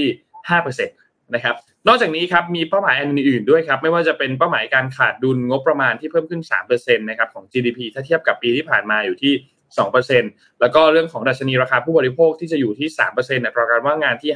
5.5%แล้วก็เป้าหมายการเติบโตยังถือว่าต้องบอกว่าสวนทางกับที่นักเศรษฐศาสตร์มีการคาดการณ์เอาไว้ พอสมควรเหมือนกันนะครับทางด้านคุณหลี่เค่อเฉียงครับก็มีการพูดถึงบอกว่าจีนเนี่ย ควรให้ความสำคัญเกี่ยวกับการผลักดันเศรษฐกิจให้ฟื้นตัวภายใต้นโยบายกระตุ้นเศรษฐกิจ ไม่ว่าจะเป็นเรื่องของการดึงดูดนักลงทุน การกระตุ้นการบริโภคภายในประเทศนะครับ ซึ่งมันเป็นอันที่จีนเขาเน้นมาโดยตลอดอยู่แล้วนะครับ เรื่องของการบริโภคภายในประเทศเนี่ย แล้วก็การพัฒนาเรื่องของอุตสาหกรรม การสนับสนุนรัฐวิสาหกิจที่ไม่ใช่ของรัฐ รวมถึงเรื่องภาคอุตสาหกรรมต่างๆ การส่งออกการยกระดับพวกเศรษฐกิจดิจิทัลนะครับที่รัฐบาลเนี่ยต้องมีบทบาทในการเข้ามาจัดการเรื่องของเทคโนโลยี มากขึ้นนะครับแล้วก็มีการเพิ่มตำแหน่งงานใหม่ ๆ เข้ามาให้มากขึ้นด้วยนะครับ นอกจากนี้ครับนอกจากเป็นประเด็นอีกเอ่อเรื่องของเศรษฐกิจเรื่องของการตั้งเป้า GDP แล้วเนี่ยก็ยังมีอีกเรื่องหนึ่งด้วยครับ คือเป็นเรื่องเกี่ยวกับการที่เขาเนี่ยคือต้องบอกว่าการประชุมในครั้งนี้การที่เป็นการประชุมสองสภารอบนี้เนี่ยนะครับเป็นการแต่งตั้งคณะผู้บริหารประเทศระดับสูงด้วย รวมถึงมีการตั้งนายกรัฐมนตรีคนใหม่นะครับ ที่จะ เป็นผู้ถือครองอำนาจรองลงมาจากสีจิ้นผิงนะครับ หลังจากที่หลี่เกาเฉียงเนี่ยมีการลาออกนะครับ ซึ่งออรอบนี้จะเป็นการประทับตรารับรองประธานาธิบดีสมัยที่ 3 ให้กับสีจิ้นผิงด้วย ก็จะเป็นการประทับตราโดยการรับรองผ่านทางสมาชิกสภาประชาชนแห่งชาติจีนเนี่ยนะครับ ก็น่าสนใจครับหลังหลัง เกี่ยวกับเรื่องของการประชุม 2 สภา The Two Session ในรอบนี้ที่จะกินระยะเวลาประมาณ 2 สัปดาห์นะครับ คิดว่าเดี๋ยวคงมีอีกหลายเรื่องแหละที่ต้องมาติดตามกัน 2 สภาให้ความรู้นิดนึงเป็น 2 สภาที่แยกกันสภาแรกเนี่ยคือสภาชิกสภาประชาชนแห่งชาติจีนหรือว่า NPC อันนี้เราคุ้นเคยกันอยู่แล้วกับอีกอันนึงเนี่ยจะเป็นสมาชิกคณะกรรมการแห่งชาติของสภาที่ปรึกษาการเมืองแห่งประชาชนจีนนะครับหรือว่า CPPCC นะครับก็อย่างที่บอกครับว่าวาระสำคัญก็อย่างที่พูดไปเมื่อกี้นี้แหละครับ ว่าจะเป็นยังไงบ้างนะครับ แต่อีกเรื่องหนึ่งที่ที่น่าสนใจคือรัฐบาลปักกิ่งยังคงไม่ได้ให้ความสนใจเกี่ยวกับเรื่องของรายจ่ายทางการอาหารมากเท่าไหร่นะครับ ก่อนหน้านี้เนี่ยหลีเคิเฉียงเนี่ยเคยพูดบอกว่ากองทัพประชาชนจีนเนี่ยควรจะให้ความสำคัญเกี่ยวกับเรื่องของการซ้อมรบเกี่ยวกับการเตรียมความพร้อมต่างๆ เพราะว่าปัจจัยภายนอกเนี่ยมันเยอะขึ้น แต่ต้องบอกว่าจีนเองก็มีมีมีการประกาศเรื่องของรายงานงบประมาณประจำปีของรัฐบาลด้วยนะครับว่างบ ทางทหารในปี 2023 เนี่ยเพิ่มขึ้นมา 7.2%เลยนะครับ ประมาณ 2.24 แสนล้านดอลลาร์สหรัฐนะครับถ้าคิดเป็นเงินไทยก็ 7.7 ล้านล้านบาทนะครับ ซึ่งถือว่าเป็นการขยายงบทางการอาหารต่อเนื่องมา 3 ปีแล้ว แล้วเพิ่มมา 7%เนี่ยก็ติดกัน 2 ปีแล้วนะครับ ที่เพิ่มขึ้นมางบทางการอาหารเพิ่มขึ้นมา 7%ต่อปีนั่นนะครับ ก็ มีการปรับปรุงกองทัพต่างๆ ให้มีความทันสมัยมากขึ้น พร้อมมากขึ้นกับเหตุการณ์ที่จะเกิดขึ้นนะครับ คือตอนนี้เอาแค่ปัจจุบันเนี่ยนะครับ จีนเนี่ยกองทัพเรือก็ใหญ่ที่สุดในโลกแล้วนะครับ แล้วยังคงพัฒนากองเรือดำน้ำนิวเคลียร์แล้วก็เครื่องบินขับไล่ล่องหนของตัวเองอย่างต่อเนื่องด้วยนะครับ เพิ่มงบประมาณถ้าเทียบกับเมื่อ 10 ปีก่อนเนี่ยนะครับ เพิ่มงบประมาณมา 2 เท่าแล้วนะครับไม่ไม่น้อยนะครับ ในช่วง 10 ปีเนี่ยเพิ่มงบประมาณทางการอาหารมาประมาณ 2 เท่าแล้วนะครับ ก็ต้องบอกว่า แม้ว่าตัวเลขจะเพิ่มขึ้นเยอะ แต่ทางการจีนเองก็พยายามที่จะพูดแบบว่า เขาก็ใช้จ่ายอย่างสมเหตุสมผลเมื่อเทียบกับประเทศอื่น ๆนะครับ อย่างอย่างเขาก็มีการยกตัวอย่างอย่างสหรัฐอะไรอย่างเงี้ยนะครับ ก็รอดูครับ ตอนนี้การประชุมก็เปิดมาประมาณวันนี้ก็เข้าสู่วันที่3นะครับ เริ่มต้นวันที่ 5 เป็นวันแรกนะครับ ก็รอดูว่าจะมีเหตุการณ์อะไรเกิดขึ้นไหมหรือว่าจะมีอะไรเกิดขึ้นไหมนะครับ เกี่ยวกับเรื่องของนโยบายต่างๆนะครับ แต่ก็เป็นอันว่าเข้าสู่สมัยของสีจิ้นผิงในสมัยที่3นะครับสำหรับประชาประธานาธิบดีนะครับ แล้วก็รอดูการแต่งตั้งนายกรัฐมนตรีคนใหม่นะครับ ว่าจะเป็นใครนะครับ แต่ว่าชื่อที่มีความเป็นไปได้แล้วคนวิเคราะห์กันมากที่สุดเนี่ยก็คือทางด้านของหลี่เฉียง นะครับที่เป็นเพื่อนร่วมงานของสีจิ้นผิงที่คาดว่าน่าจะเข้ามารับหน้าที่ตำแหน่งนี้นะครับ คือก่อนหน้านี้เนี่ยเขาเป็นเลขาธิการพรรคคอมมิวนิสต์จีนประจำนครเซี่ยงไฮ้นะครับ ก็จริงๆคุณตูนประท้วงมาพอสมควรในช่วงเวลาตอนนั้นที่เกิดการล็อกดาวน์เกิดขึ้นที่พื้นที่บริเวณตรงนั้นนะครับ แต่ก็อาละรอดูครับว่าจะเป็นคนนี้หรือเปล่าที่จะเข้ามานั่งเก้าอี้นายกรัฐมนตรีคนใหม่นะครับ รอดูติดตามดูครับ ข่าวของนนนี่แน่น แน่นทุกวัน ของนนมีอีกไหมครับเออจริงๆมีอีกเรื่องหนึ่งสั้น ๆ ครับพี่อ้อมมีไหมครับ หรือให้นนปิดท้ายเลย ของให้นนปิดท้ายก็ได้ของของพี่ก็จะจะปิดท้ายอันนี้ก็อะอย่าพี่อย่าพี่ปิดท้ายก่อนดีกว่าอ่าได้ของพี่เดียวของพี่แป๊บเดียว อันนี้เป็นอีกอันที่น่าสนใจเพราะว่า CNN นะคะได้เอาภาพขึ้นมาว่าประเทศอินเดียเนี่ย เริ่มที่จะใช้หุ่นยนต์ เริ่มที่จะไหว้หุ่นยนต์แล้ว นะคะ ข่าวสั้นๆเลยก็คือเอ่อต้องบอกก่อนว่าประเทศอินเดียค่ะเป็นประเทศที่เขาให้ความสำคัญเรื่องพิธีกรรม อันนี้เราจะไม่แตะเรื่องของความเชื่อแต่แล้ว แต่เขาจะให้ความสำคัญเรื่องของพิธีกรรมต่างๆนะคะ แล้วก็พิธีกรรมต่างๆเนี่ยมันจะมีการบูชาหรือบางทีต้องฆ่าฆ่าสิ่งมีชีวิตเพื่อบูชาถูกไหมคะล่าสุดค่ะนวัดวัดอินเดียเนี่ยค่ะปราศจากความโหดร้ายด้วยการใช้ช้างหุ่นยนต์ขนาดเท่าตัวจริงค่ะ แล้วก็เริ่มไหว้ออกมาจริง ๆนะคะ ถามว่า เอ๊ะแล้วมันจะเชื่อมต่อกับประเทศไทยได้ยังไง แล้วเราสามารถเอามาใช้ได้ไหมจริงๆเราสามารถเอามาใช้ได้ค่ะ เพราะว่าบางทีเนี่ย บางทีที่เราไหว้ไหว้สิ่งมีชีวิตไปที่เขาตายไปแล้ว หรือต้องทำพิธีกรรมอะไรต่างๆ มันก็จะค่อนข้างโหดร้ายกันเกินไปนะคะ ช้างจากกลขนาดเท่าตัวจริงนะคะ จะเข้าร่วมพิธีที่วัดรัฐเถระนะคะทางตอนใต้ของอินเดียท่ามกลางความกังวลเกี่ยวกับสวัสดิภาพของสัตว์ที่ใช้ในการประกอบพิธีกรรมนะคะ หุ่นจำลองสัตว์สูงประมาณ 3.2 เมตรนี้นะคะ เรียกว่าอิรินจดับปิลี รามานนะคะจะใช้ประกอบพิธีที่วัดไอรินจาดับพิลีสรีคานานนะคะ ด้วยการด้วยวิธีการที่ปลอดภัยและการปราศจากการทารุณกรรม ด้วยการถแถลงข่าวของ people uh, people people for the ethical นะคะ treatment of animal นะคะ ก็ หรือว่า PETA ในประเทศอินเดียนะคะ ซึ่งจะเป็นผู้บริจาคช้าง ก็จะมีองค์กรหนึ่งอะค่ะที่เขาให้ความสำคัญเรื่องการอนุรักษ์สัตว์ต่างๆนะคะเขาก็เลยไปเห็นเห็นแล้วปุ๊บเขาบอกอะถ้าเกิดเธอจะทารุณกรรมช้างนะคะ เราจะบริจาคช้างที่เป็นหุ่นยนต์ อ่า เป็นเครื่องจักรแต่เราจะดูว่าเหมือนช้างจริงนะเขาทำออกมาเหมือนจริงมาก ๆนะคะ ซึ่งช้าง พิธีกรรมที่เขาทำค่ะ ซึ่งช้างส่วนใหญ่เนี่ยจะถูกกักขังในอินเดีย และถูกเลี้ยงอย่างผิดกฎหมาย หรือว่าถูกส่งไปยังรัฐอื่น โดยไม่ได้รับการอนุญาตนะคะ องค์กรสิทธิสัตว์ระบุไว้นะคะ สัตว์เหล่านี้นะคะต้องถูกลงโทษอย่างรุนแรง และเคี่ยนตีด้วยอาวุธที่มีปลายเป็นตะขอโลหะนะคะทาง PETA ของอินเดียเนี่ยกล่าวเสริม แล้วก็เป็นผลที่ทำให้หลายคนได้รับบาดเจ็บ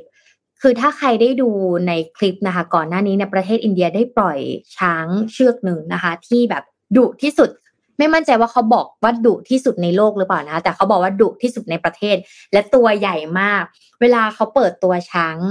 อ่าตัวนี้ค่ะ คนก็จะไปรุมประมาณร้อยคนนะนนแล้วเวลาที่มันแบบว่า มันฮึกเหิมอะมันก็จะเหยียบคนที่ไปในงานนั้นแต่คนก็ยังไปงานนั้น เพราะว่าไปสักการะ ช้างตัวนี้นะคะเขาก็เลยมองว่า แล้วมันเวลาที่มันมีพิธีกรรมแบบนี้ค่ะ คนก็จะไปช้างก็จะไปเหยียบคน หรือบางทีคนเนี่ย ก็จะมีแบบว่ามีบาดแผลนี่บ้านจะเป็นเหยียบตะเหยียบตะปู เจ็บเท้า เหยียบกันนะคะ ทับกันอย่างเงี้ยค่ะเขาก็เลยมองว่าเอ๊ะเรามันจะมีวิธีการแก้ปัญหายังไงดีอะงั้นก็ส่งหุ่นยนต์หรือว่าเครื่องจักรที่เป็นช้างที่เหมือนจริงไปละกันนะคะ ก็เนียนๆไปนะ ซึ่ง ช้างนี้นะคะ สามารถแสดงพฤติกรรมต่อต้านสังคมได้หลังจากที่ไม่รับอาหาร เพราะถ้าเกิดเขาเนี่ยถูกกักขังนะคะ ไม่ให้ทานน้ำไม่ให้ทานอาหารนะคะ หรือว่าการดูแลที่ไม่เพียงพอการที่ขังไปแล้วก็ใช้หอกใช้ตะปูนะคะทิ่มแทงเข้าไปนะทำให้เขาสามารถหงุดหงิดได้ เวลาที่เขาออกมาสู่สาธารณชนค่ะเขาก็จะแบบมีอาการฉุนเฉียว แล้วก็ผลที่ตามมาที่อ้อมได้พูดไปเมื่อกี้นะคะ ผู้นำชุมชนนะคะ ก็ได้เข้าร่วมพิธีทางศาสนาที่เรียกว่านาจายีรูทอลนะคะ เพื่อนำหุ่นยนต์ที่รับจากการบริจาคเนี่ยเข้ามาในวัดเมื่ออาทิตย์ที่ผ่านมานะคะแล้วก็ร่วมกับหัวหน้านักบวชของวัดนะคะ แล้วเขาก็เริ่มรู้สึกว่าเขาเริ่มมีความสุขแล้วก็ซาบซึ้งเป็นอย่างยิ่งว่าเออมันจะไม่เกิดการทารุณกรรมของช้างนะคะแล้วก็รู้สึกที่จะขอบคุณแล้วก็เริ่มต้นที่จะใช้สิ่งเหล่านี้ต่อไปนะทำไมถึงมาพูดเรื่องนี้เพราะว่าบางทีมันเป็นเรื่องความเชื่อ แต่เรื่องความเชื่อมัน พอมันเชื่อแล้วมันแก้ยากอะ่ะ แต่พอเขาพร้อมที่จะเปลี่ยนอะ่ะเขาก็เปลี่ยนเลยนะเหมือนท่านผู้นำอ่า เหมือนแบบนักบวชท่านบอกว่าใช้แบบนี้แหละดี ก็เปลี่ยนเลย โอเคงั้นเราจะไม่ใช้ช้างจริง ๆ แล้ว เราจะใช้ช้างในรูปแบบนี้นะคะ ก็ถือเป็นอีกหนึ่งไอเดียที่เราลองเอามาใช้กับเมืองไทยบ้าง เพราะว่าแต่จริงๆเมืองไทยเราก็ไม่ได้มี เรามีช้างจริง ๆ ในการถ้าใครไปอยุธยาเนี่ยจะเริ่มเห็นแล้วว่า มีการขี่ช้างใช่ไหมคะ แต่ว่าอย่างอ้อมอะเวลาเห็นช้างที่เขาเดินตามถนนนะเดี๋ยวนี้ไม่มีแล้วแหละ แต่ว่าพอเห็นแล้วมันก็น่าสงสารอะแต่ทำอะไรไม่ได้ ได้แต่แค่กล้วย ซื้อกล้วยให้เขาซื้อกล้วยเขาแล้วก็บางทีเห็นน้องน้ำตาซึมเนี่ยสงสารนะบางทีช้างยังเป็นตัวเล็กตัวน้อยอยู่เลยอะแต่ตอนนี้ไม่น่าจะมีแล้วแหละ ไม่รู้ว่ากรุงเทพมีหรือเปล่า ครับ อืมไปต่อที่ข่าวของนนเลยไหมตอนสุดท้ายได้ครับนนปิดท้ายเรื่องนี้นิดนึงครับ คือพอดีว่าเอ่อ หลังจากช่วงเนี้ยตั้งแต่สิบกว่าวันหลังจากนี้ไปเนี่ยนะครับ จะมีหลายเรื่องเลยที่สหรัฐนะครับ ซึ่งน่าติดตามมากโดยเริ่มต้นกันตั้งแต่วันนี้เลยคือวันที่ 7 มีนาคมเนี่ยนะครับ 7 มีนาคมเนี่ยคือวันอังคารใช่ไหมครับ แล้ววันนี้เนี่ยเจอโรมพาวเวลเนี่ยจะมีการแถลงนโยบายการเงิน ซึ่งปกติแล้วจะมีการแถลงแบบนี้เนี่ยทุก ๆ 2 ปีอยู่แล้วที่ Capitol Hill เนี่ยนะครับที่อาคารรัฐสภาของสหรัฐนะครับ ซึ่งก็มีกำหนดที่จะมีการแถลง เพราะฉะนั้นวันนี้นักเทรดต่างๆ นักวิเคราะห์นักเศรษฐศาสตร์ต่างๆ ก็เลยมีการออรอติดตามการแถลงตัวนโยบายในครั้งนี้เหมือนกันนะครับแล้วก็ดูเราจะรอจับตาดูว่าเฟดจะมีการส่งสัญญาณอย่างไรบ้าง เกี่ยวกับเรื่องของอัตราดอกเบี้ยต่างๆนะครับว่าแบบจะเป็นอย่างไรนะครับ รวมถึงประเด็นเกี่ยวกับเรื่องที่จะส่งผลต่อตลาดหุ้นต่างๆ ไม่ว่าจะเป็น S&P 500 แล้วก็ตลาดหุ้นอื่นๆด้วยเนี่ยนะครับ นอกจากนี้ครับหลังจากวันที่ 7 มาเนี่ย จะมีวันที่ 10ครับ10 มีนาคมครับจะเป็นการประกาศตัวเลขการจ้างงานของสหรัฐนะครับ แล้วก็วันที่ 14 มีนาคมก็จะมาประกาศตัวเลข CPI นะครับตัวเลขดัชนีราคาผู้บริโภคนะครับ และหลังจากนั้นครับวันที่ 22 มีนาคมนะครับจะมีการแถลงเรื่องของออการประชุมนโยบายทางการเงิน FOMC นะครับเกี่ยวกับเรื่องของการตัวอัตราดอกเบี้ยนะครับก็จะมีการเพิ่มมีการลดอย่างไรหรือเปล่า นะครับ อันนี้ต้องรอติดตามดูนะครับ เพราะฉะนั้นอันนี้จะเป็น 4 เหตุการณ์ที่จะเกิดขึ้นในช่วงเนี่ยแหละครับ ไม่กี่วันนี้นะครับ ตั้งแต่วันที่ 7 ยาวจนถึงวันที่ 22 มีนาคมนะครับ เพราะฉะนั้นอันเนี้ยน่าติดตามมาก วันนี้เนี่ยเอ่อการแถลงต่อทางด้านกรรมธิการของวุฒิสภาสหรัฐเนี่ยนะครับที่เป็นวุฒิสภาด้านการธนาคารเนี่ยนะครับ ก็จะมีแน่นอนแหละพอจะรู้เขาพูดถึงเขาก็จะพูดถึงทิศทางแนวโน้มต่างๆ ของเศรษฐกิจ เรื่องของประเด็นเงินเฟ้อเรื่องค่าแรงการจ้างงานต่างๆนะครับ เพราะฉะนั้นเฟดเขาตั้งเป้าเงินเฟ้อไว้ที่2%เปอร์เซ็นเขาก็จะต้องมีการวางแผนมีการจัดการมีการใช้อาวุธทางการเงินต่างๆ เพื่อมาจัดการเรื่องนี้อยู่แล้วเพราะฉะนั้นติดตามการแถลงในวันนี้นะครับต่อมาคือตัวเลขการจ้างงานต่างๆนะครับที่นักเศรษฐศาสตร์เขาคาดการณ์ว่าตัวเลขอัตราการว่างงานสหรัฐเนี่ยจะอยู่ที่ 3.4 ซึ่งก็จะไม่ได้แตกต่างจากในเดือนมกราคมสักเท่าไหร่นะครับ แล้วก็ตัวเลขการจ้างงานนอกภาคเกษตรเนี่ยจะลดลงมาอยู่ที่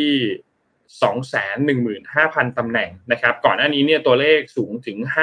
517,000นะครับซึ่งเป็นตัวเลขที่สูงมากแล้วก็ตลาดไม่ได้คาดการณ์ตัวเลขนี้ไว้ด้วยนะครับ นอกจากนี้ก็จะมีตัวเลข CPI ครับที่เป็นตัวเลขเงินเฟ้อซึ่งเขาประเมินกันอยู่ที่ประมาณ 6%ซึ่งก็ลดลงนิดนึงจากเดือนมกราคมตอนนั้นอยู่ที่ 6.4%นะครับแล้วก็อันถัดมาครับก็จะเป็นเรื่องของอัตราดอกเบี้ยครับ ซึ่งเขาคาดว่าน่าจะไปพีกันที่เดือนกันยายนที่ 5.4%นะครับ ซึ่งก็จะเพิ่มขึ้นมาอีกประมาณ 1%จากณปัจจุบันตอนนี้นะครับ ก็ต้องรอติดตามดูว่าจะเป็นอย่างไรบ้างเกี่ยวกับเรื่องของการขึ้นอัตราดอกเบี้ยนะครับ เพราะฉะนั้นก็รอติดตามกันดูครับ อีกประมาณช่วง 10 กว่าวันนี้จนถึงวันที่ 22 มีนาคม มี 4 อีเวนต์หลัก ๆ นะครับ เพราะฉะนั้นวันนี้รอดูก่อน ถ้าพรุ่งนี้มีอะไรคงเอามารายงานกันอีกทีหนึ่งนะครับ เกี่ยวกับเรื่องของการแถลงของโจโรมพาเวลต่อทางด้าน กรรมธิการวุฒิสมาชิกนะครับ ทางการธนาคารครับ บ้านเขาเลือกตั้งนี่แบบว่า เข้มข้นเนาะอ่า เลือกตั้งนะอ่าบ้านเรานี่ยังแบบว่าถ่ายรูปกับเด็กและเด็กร้องไห้อะไรเงี้ยเฮ้ยเรื่องเลือกตั้งนี่ก็น่าตื่นเต้นเหมือนกันรอรอดูเหมือนกันยังไม่คุยแล้วกันเดี๋ยวเดี๋ยวเดี๋ยวรอทีมงานช่วยทำตัวข้อมูลเรื่องนโยบายเรื่องอะไรต่าง ๆ มาทีเดียวว่า นโยบายแต่ละพักเป็นยังไงบ้างเดี๋ยวนี้รอติดตามจะจบแล้ว เมื่อกี้มีมีคนแซวด้วยว่า MDR อ่านข่าวไม่ MDR แนะนำหนังแนะนำซีรีส์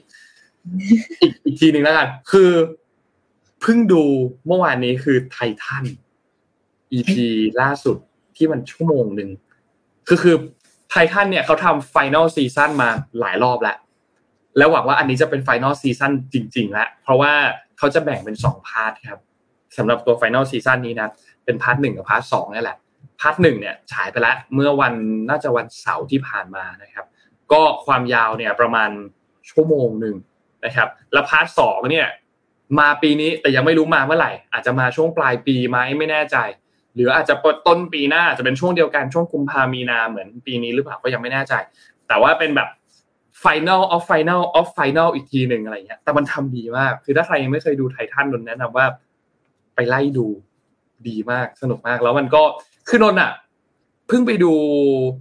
Demon Slayer ในโรงมา เพราะว่ามันเข้าโรงใช่ไหมครับ ที่เป็นภาคหมู่บ้านช่างตีดาบแล้วพอดูไททันอันเนี้ย แต่ดูที่บ้านนะ แล้วรู้สึกว่าแบบ เฮ้ย มันเป็นสเกลที่สามารถเข้าโรงได้เลยนะ มันน่าไปดูในโรงมาก น่าไปดูจอใหญ่ๆ ระบบเสียงดีๆ มากเลย ก็ก็อยากอยากหวังว่าอยากอยากที่จะดูไททัน EP สุดท้ายในโรงเหมือนกันรอติดตามดูว่าสุดท้ายจะได้ดูในโรงไหมหรือว่ามันจะเข้าตามแพลตฟอร์มต่างๆอย่างนนดูใน Netflix แต่จริงๆมันเข้าในหลายหลายช่องทางมากนะครับรอยังไม่ได้ข้อมูลใช่ไหมนี่กำลังดู Google อยู่นะรอดูพี่อ้อมแนะนำมากไททันดีมากเนื้อเรื่องมันงานดีมากหายไปมีกี่มีกี่ตอนนะมีกี่ตอน โอ้เยอะอยู่ครับพี่ โอ้เยอะอยู่ใช่ทำไมเยอะอยู่อยู่แต่ว่าแต่ว่าพอมันเป็นอนิเมะมันก็จะตอนละยี่สิบนาทีอะไรเงี้ยครับมันก็จะเป็นตอนตอนละสั้น ๆ ตอนละไม่ตอนหนึ่งไม่ได้ยาวมากยกเว้นแบบบาง EP ที่มันเป็น EP พิเศษจริง ๆ มันก็จะแบบยาวหน่อยสี่สิบนาทีชั่วโมงหนึ่งอะไรเงี้ยก็นั่นแหละครับ ส่วน Demon Slayer ก็รอดูครับ ภาพมันสวยมากเลย Demon Slayer เขาทำดีมากเลยค่ายค่าย Ufotable เนี่ยดีมาก ของไททันนี่เป็นค่าย MAPPA ก็ก็ดีเหมือนกัน อ๋อนี่มีคนบอกแล้วแปดสิบตอนครับไททันตอนนะจ๊ะแปดสิบตอนจ้า ก็นี่เลยดูจบแล้วก็ไม่ได้นอนจ้าครับผมไม่ได้นอนครับ แต่แนะนำแนะนำสนุกจริงดีจริงไททันทำดีจริง Demon Slayer ก็ทำดีเหมือนกัน โอ้โหงาน Animation งานอนิเมะนี่งานอนิเมะที่พี่ติดก็คือโคนันกับดาบพิฆาตอสูรนี่แหละ ชอบมาก แต่ว่าหลังจากนั้นเนี่ยก็ไม่ได้ดูเพราะยังไม่มีใครบอกแต่หลังจากนี้จะไปไททันจ้ะวิชาสวยดีมาก ประมาณนี้ครับประมาณนี้ครับ วันนี้น่าจะครบถ้วนแล้วครับสำหรับ MDR ช่วงเช้าวันอังคารครับเดี๋ยวยังไงถ้ามีข้อมูลอัปเดตอะไรก็รอติดตามกันวันพรุ่งนี้วันพุธกันอีกทีหนึ่งนะครับ วันนี้ขอบคุณทุกท่านมากครับ ที่ติดตาม MDR จากทุกๆ ช่องทางเลยนะครับไม่ว่าจะเป็น Facebook YouTube Clubhouse นะครับก็ขอบคุณทุกท่านมากๆนะครับ แล้วก็เดี๋ยวเราพบกันใหม่อีกครั้งหนึ่งในวันพรุ่งนี้วันพุธวันนี้เราสองคนลาไปก่อนครับ สวัสดีครับ สวัสดีค่ะ Mission Daily Report start your day with news you need to know